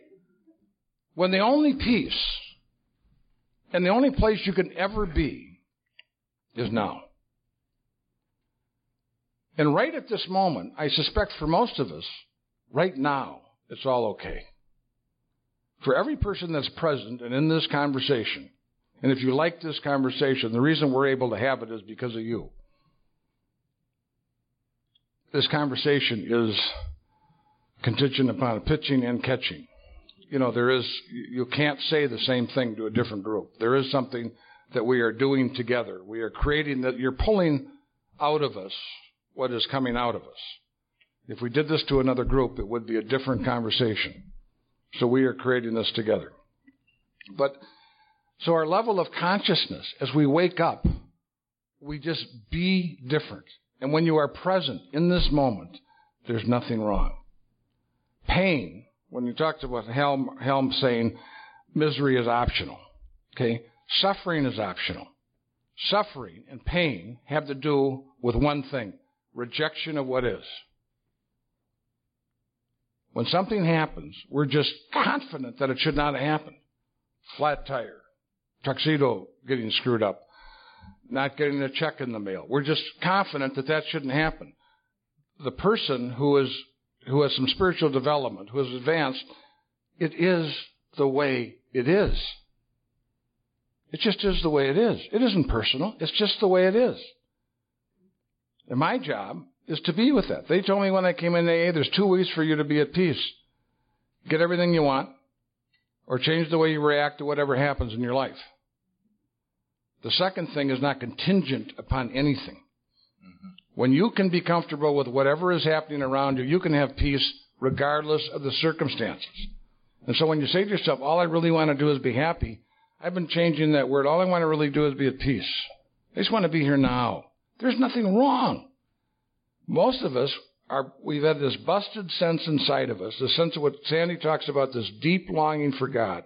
It shows up as a sense of separation because the ego is the separator. Chuck used to talk about the, the ego as the sense of conscious separation from. And that is what makes you over there, me over here. But it makes me different, puts us in opposition, wants me to be right, you wrong, wants me to dominate, wants you to be dominated. That is the business of the ego. When our fundamental spiritual business is to be loving. This is a soul school. The subject is love. You want to know if your life's moving in the right direction? if it's moving towards love, it's moving in the right direction. So rather than happiness, rather than trying to keep assembling the circumstances of our life, what if we remain undisturbed? What if we just trusted that it is the way it is supposed to be? It's just the way it is. And became lovers of reality. And allowed ourselves to simply be in that process. Because when we, right now, there's nothing wrong with us. Because we've had a busted sense, we've always had a sense that it's not okay and I am not okay.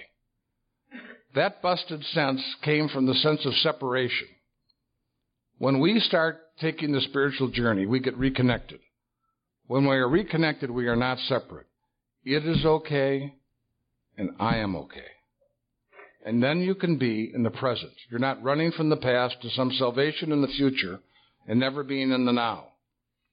And what I think that is, is a different sense of consciousness. It's a different, it's an elevated awareness. It is an elevated awakening. And as you are more awake, many of the things that you did that don't work in your life, you just no longer do.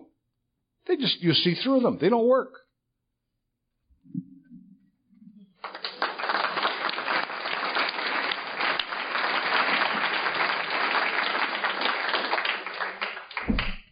Okay, two more little stories and then we'll do questions. And you better have some. Bob made me think of something. Um, a lot of us knew Dr. Paul. What a wonderful man. And Dr. Paul used to cause some controversy. People used to write in the central office, not about Dr. Alcoholic Addict, but about Acceptance is the key to everything. Acceptance is the key to everything. Now, when you, when you see that, you would go, what about the serenity prayer? There are things you accept, and then there are things that you change. And I have to need, get the wisdom to know the difference. So you don't accept everything.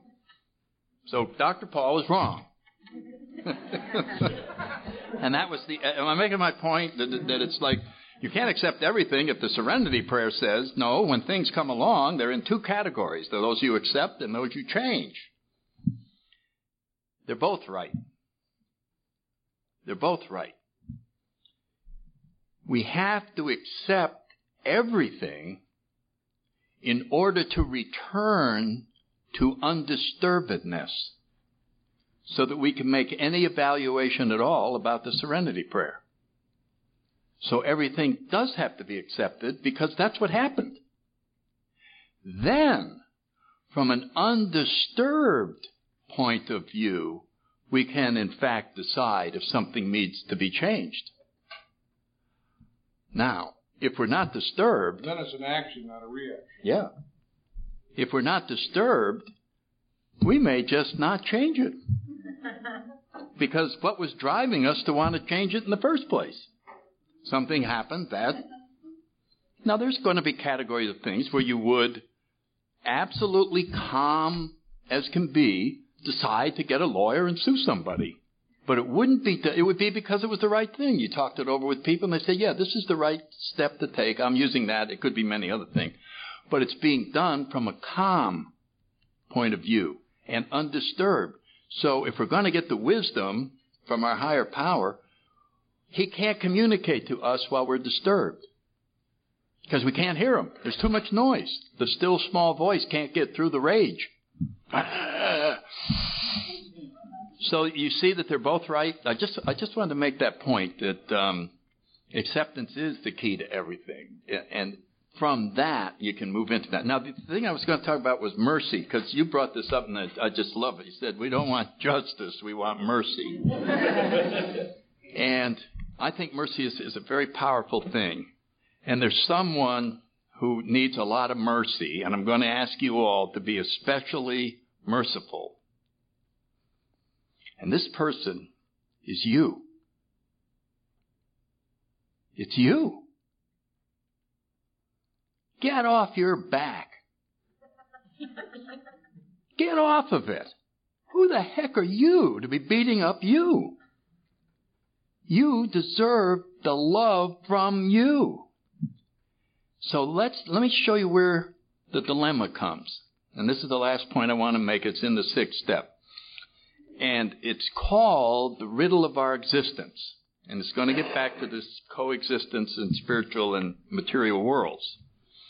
In the sixth step, where Tyler ready to have God remove all these defects of character, we find out that the implication of that step is perfection. It doesn't say some of our character defects, it says all. Have you ever seen anybody with all their character defects gone?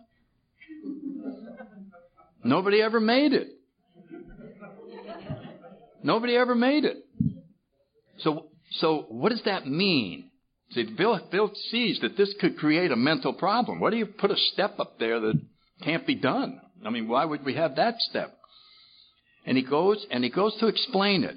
And, and I'm going to try to see if I can get this clear. First, he says, we have to say to ourselves, well, what proof do we have that if I got entirely ready, God would remove entirely a character defect. He said, Unfortunately, my friends, we have perfect proof. You're drinking. The biggest problem you ever had. You became entirely willing to have this problem removed, and it was removed after you humbly asked. So we already know that this principle works. if you get entirely willing, well, why don't we get entirely willing on all the rest of them? And Bill calls that the riddle of our existence. And he says the answer, the true answer may be only in the mind of God, but he speculates on what it might be. And what he speculates is that the rest of the character defects are not fatal like alcohol is. They're annoying. They are definitely blocking us from a closer contact with a higher power, and they are controlled by our ego. And so when someone comes up to us and says, okay, I've got the, see, everybody has the same character defects. They were issued to us at birth. So you didn't create any of them, so you can't take credit. Well, I uh, made myself lustful. No, you, we, we put that in when you came out to shoot. That's just part of the deal. But we have the power here, and we know we just saw what we did with alcohol, and so here's your chance. That's really kind of ruining your life, right? Right? Oh yeah, yeah, I'm doing things. I'm embarrassed, and uh, you know, da, da, da. Um, well, come here. We have a step for that. How would you like 100% of your lust removed? 100%.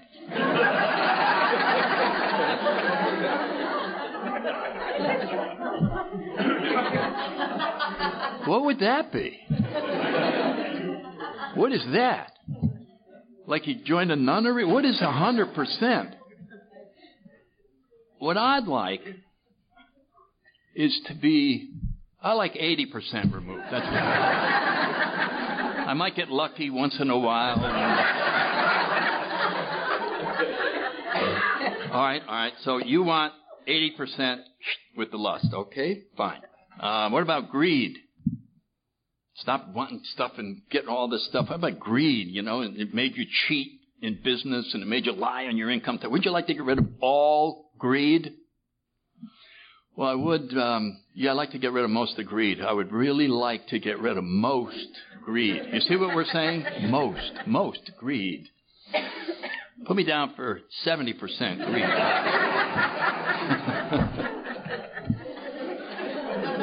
well, how about gossip?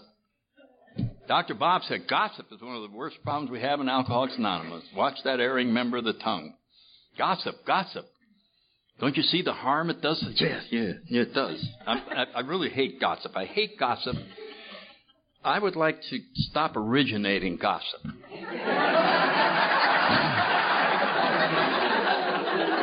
now, if somebody else originated it, and I'm just the conduit,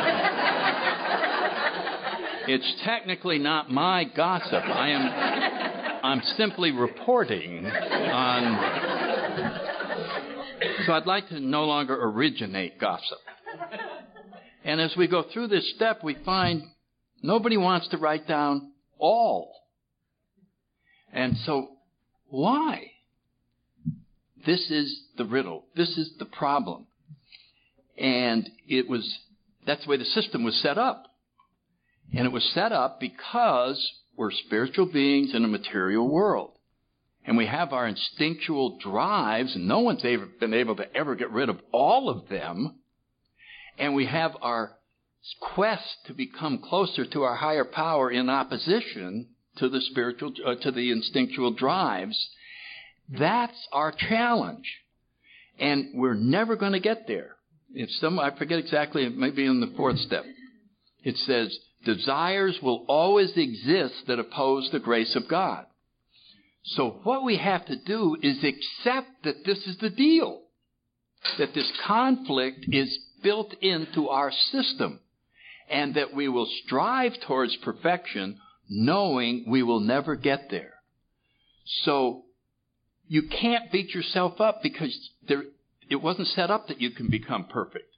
It wasn't set up that you're not going to screw up. And so get off your backs. You're doing the best that you can. And, and this is the, a very important point or we have no fun in the journey.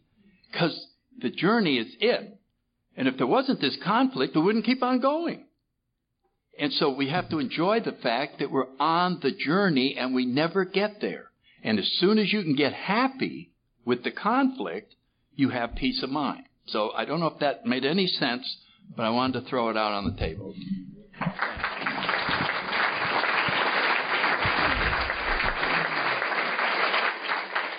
And uh, going along with the mercy sort of thing, the lack of mercy means we're judgmental. Many of us are judgmental. We have the right answer. Some of us, and what happens if you're too judgmental, forgive me my trespasses as I forgive others, you turn the blade on yourself. In order to get deeper and deeper into what we have to take a look at in our lives, you need compassion compassion for yourself. You have to be able to be gentle in the examination of your life, or you will not be up to examine it. You will suppress it and deny it and be not able to deal with it. You need a gentleness in that process, and I couldn't be more supportive of that. So now uh, I want to thank you. This has been a very nice experience to be with you.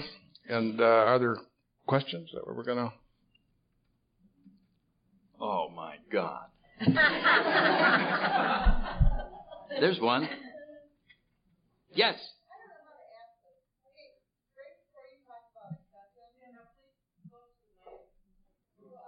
I'll, I'll repeat the question. Okay. I know that you talked about acceptance, okay, and also with acceptance, there's expectations you know, that we have of other people and, you know, our places, things, situations. Um, and then there's also attitude about all that. What, what are your views on that? Do you want to start or do you want me to start? All right. um, all right. Uh, it was suggested that with um, acceptance, we have to deal with expectations, and that that causes a conflict because this is how other people are supposed to behave, and they aren't behaving, or, or whatever. And how does that tie in with acceptance? Um, this is something that I have found very helpful. Somewhere we came up with a word fair. And we love to say that. And sometimes that has to do with expectations. We, I, you know, it wasn't fair what happened to me. Wasn't fair. I expect to be treated fairly. I expect, I expect. this is a setup. Here's a suggestion. Here's a spiritual rule. Fairness is a one way street. It only goes out from me. End of fairness. My record, I want to be fair to everyone that I encounter. And then when I go to bed at night, I look at my side of the street and I was fair and I don't have any amends to make. If something happened and someone behaved in a certain way, maybe they're having a bad day. I don't know. It's none of my business. Their behavior is between them and their higher power. And I know that sounds like, wow, I mean, I'm just going to have to take all this. No, the only thing that takes it is our ego. Our spirit doesn't feel slights. Don't even know what a slight is. Haven't got a clue what a slight is. And so if we get slighted and feel it, we can just go directly to our higher power. Instead of saying, I want you to stop that because it's doing this, we can go directly, oh, you're forgiven, and go right to our higher power and go, can you take away that slight I just felt? Oh, I'll be glad to. you see what I'm saying? And so this gives us freedom from anybody else's behavior having to change so that we get happy. And so it's the, it's the ultimate solution. We are no longer dependent on anybody else doing anything and make fairness a one way street. That's just the thoughts I have. You want to add anything? Okay. There's one for Bob.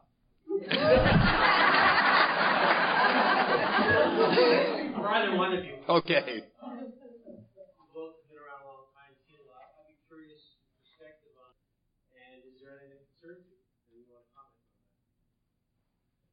I didn't hear all of it. Can you repeat it when you do it? The question is that we've both been around a long time. Is there anything that encourages us about our Society of Alcoholics Anonymous or anything that discourages us about Alcoholics Anonymous? Um, I have an opinion on everything from hemorrhoids to brain surgery. Uh, the uh,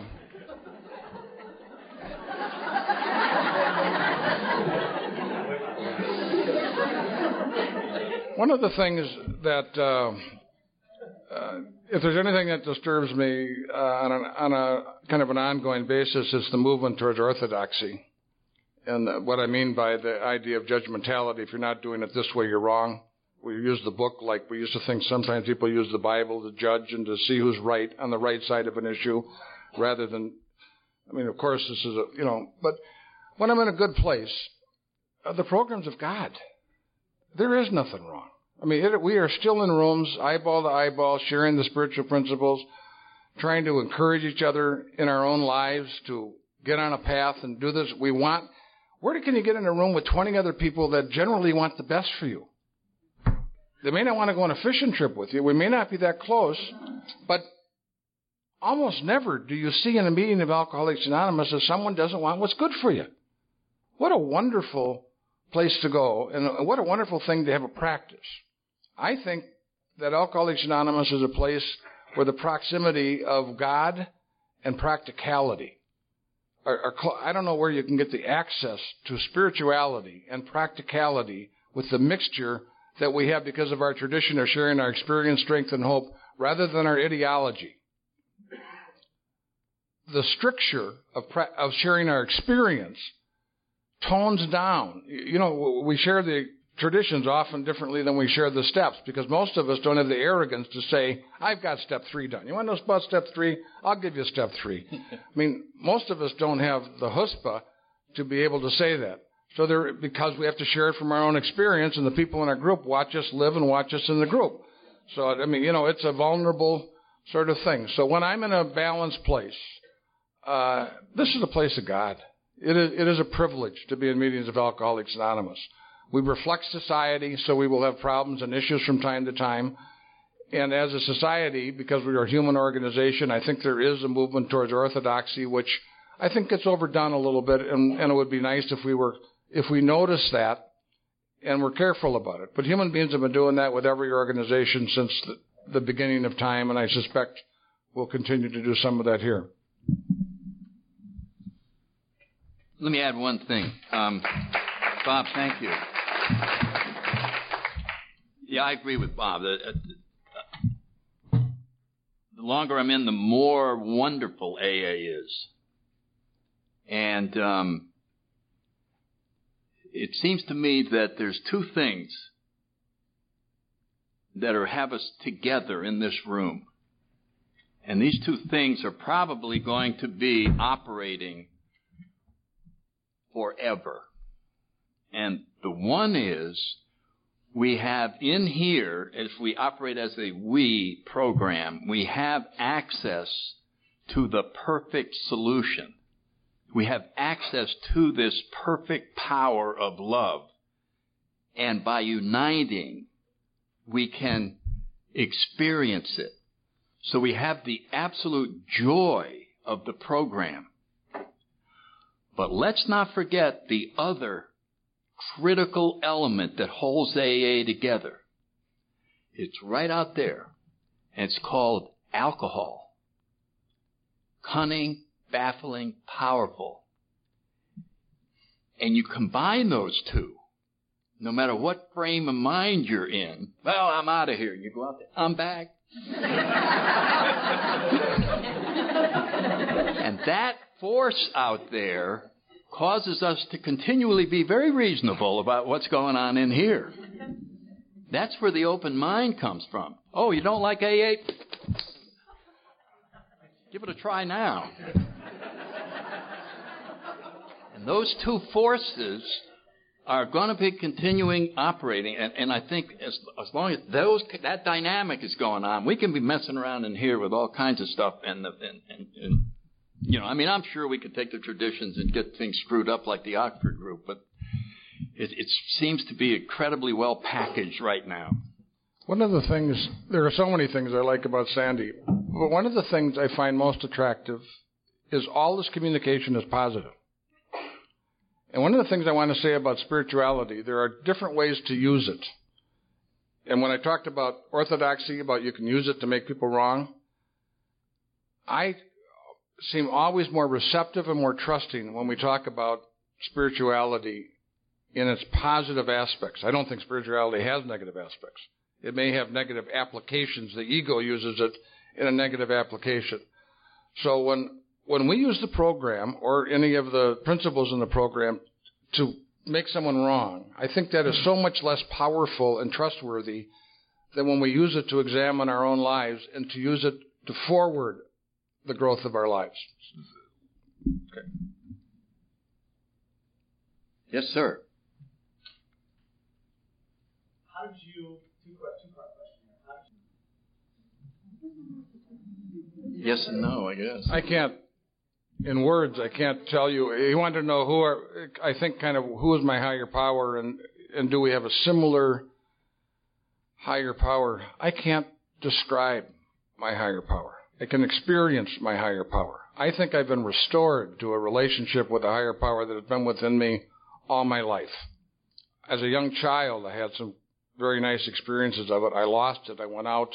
the prodigal son story. I came back in AA and I recovered, I recovered it in Alcoholics Anonymous. It's more of an experience. And I, uh, Dr. Paul, when I'm in, asked me the question, "Who is your God?" one time when I was doing one of these profound workshops, and I have never quite been the same. I thought he was an. I thought, what a crappy question to ask a guy, just you know, to show up by shallowness, and. Uh, uh, I can't answer that question, but what, from what I see, when we're all we're all moving in the same direction, I think all things that are so are of God. So I don't care if you're Buddhist, Islamic, Jewish, AA, you know, whether it's, uh, you know, uh, whatever. I think things that are of God, things that are of love, things that are of being are moving in that direction. And the closer and the further down the road they move, the closer they get together. The farther away they are, they have more personality. But they shed the personality and they get into principle along the way. I think I think your observation is um, happens all the time. From what you see, it looks like we have the same higher power. And the reason for that is that when Bob's higher power is flowing through him out, it looks just like my higher power flowing through me out. Only we could be experiencing from our perspective different higher powers.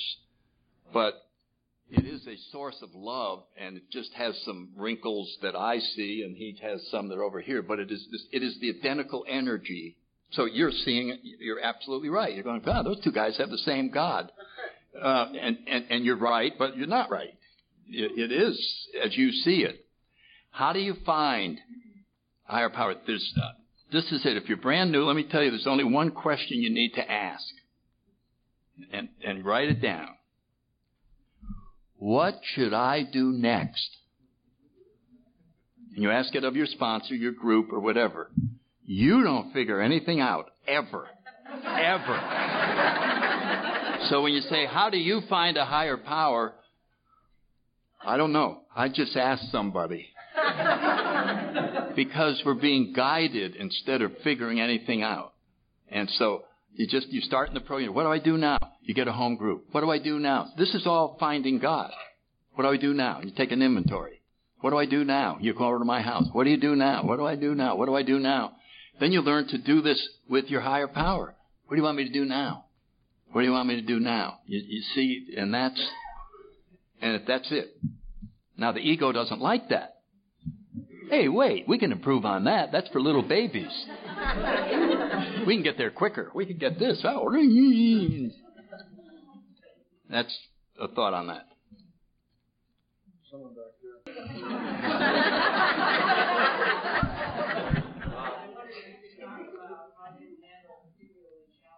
the question is, uh, how do you handle particularly? There are some personalities that are more challenging and difficult to handle. There's a fine line between observation and criticism, Charlie. Uh,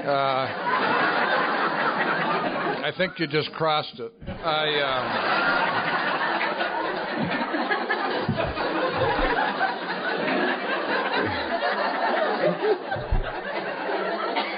Um,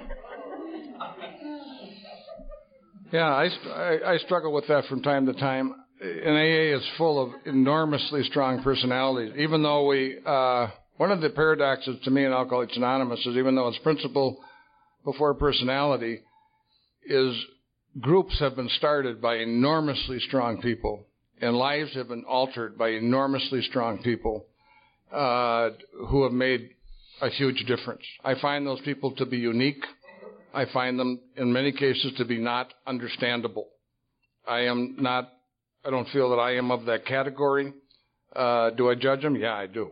I, I, I wish I didn't. I wish I didn't sometimes have my attention on different places. What I know is, uh, in general, I cannot do all the good uh, that some of those people do. Uh, some of the people that people touch in Alcoholics Anonymous would die under my hand. Uh, I don't understand it all. it, it is just uh, and I don't think there's a shortage of people that I irritate. Uh, I mean that. I, I, sincerely mean that. So I I uh, I think it's one of the paradoxes of of. Uh,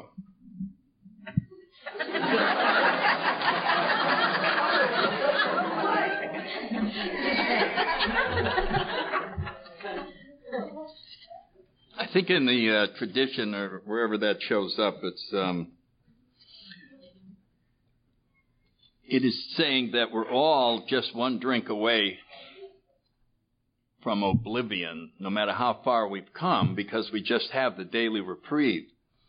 And so to put our faith in an individual instead of the principles that that, that individual is talking about would be a very bad mistake because everybody is fallible. And so you go, I'm staying sober because I know this gal Alice, and I, just the fact that she's there. If she wasn't there, I wouldn't be able to stay sober. If and then she gets drunk and robs a bank, and go, there goes my program. But if you continue to live by the principles that she was trying to live by, which she just failed one day. I mean, uh, that's all it was. And so I think it's there. But I agree with Bob. Without some of the personalities that we had in AA, we wouldn't be anywhere. I mean, God, you're back to the co-founder, Bill Wilson. I mean, you know, with all his arrogance and all that. I mean, it was just, where would we be? They always said if, if Dr. Bob was the only founder, you know, we'd still be in Akron, and if Bill was the only founder, he would have sold it.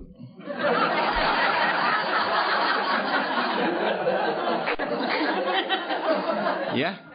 We forget, you know, sometimes we go, um, well, I'd like to ask him to lead the meeting, but he's only got three months.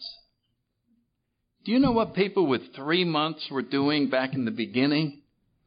All right, um, Fitz, you've got three months. I want you to go to Baltimore and start AA. but you're not qualified to lead a discussion meeting. I don't know where that came from.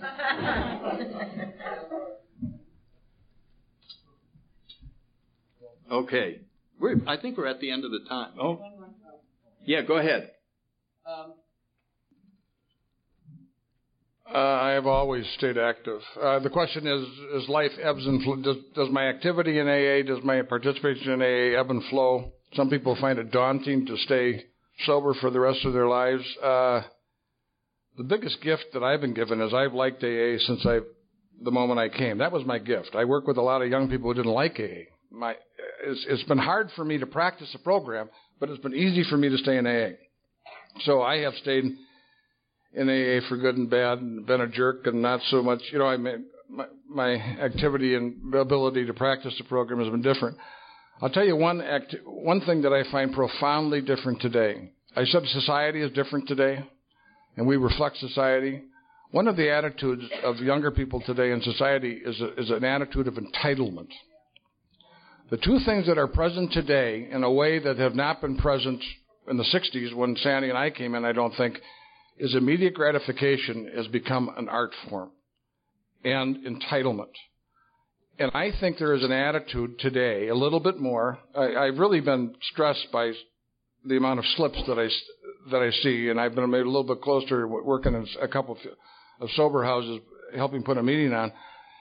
And I get a sense sometimes that the people who are uh, not using have a sense they're giving something up. And I think if you went back to the old timers a little bit more, they were being like let out of jail. And there's so there's a little bit of an attitude of entitlement that I'm giving something up to quit.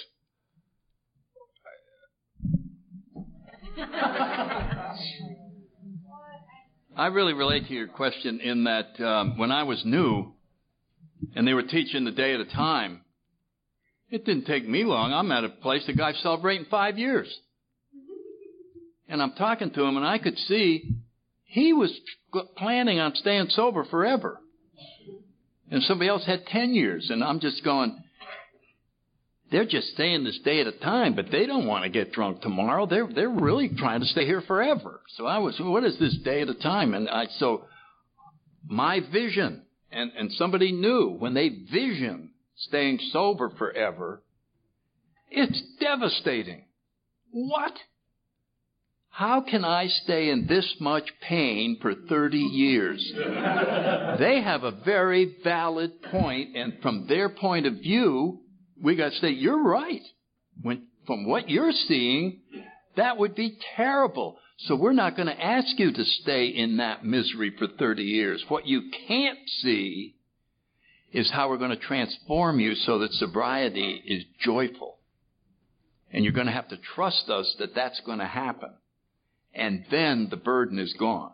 So I, it really is impossible to see how staying sober for 30 years, feeling like you do. And we have to tell them, you're not going to feel that way very long. We have something that is going to transform you into enjoying sobriety. Oh, well, now I might be able to do it. So we got to get them out of the vision they presently have. How about if you found in sobriety what you were looking for in the bottle, that sort of thing? Thank you for the privilege of being spending Thank this time all. with you.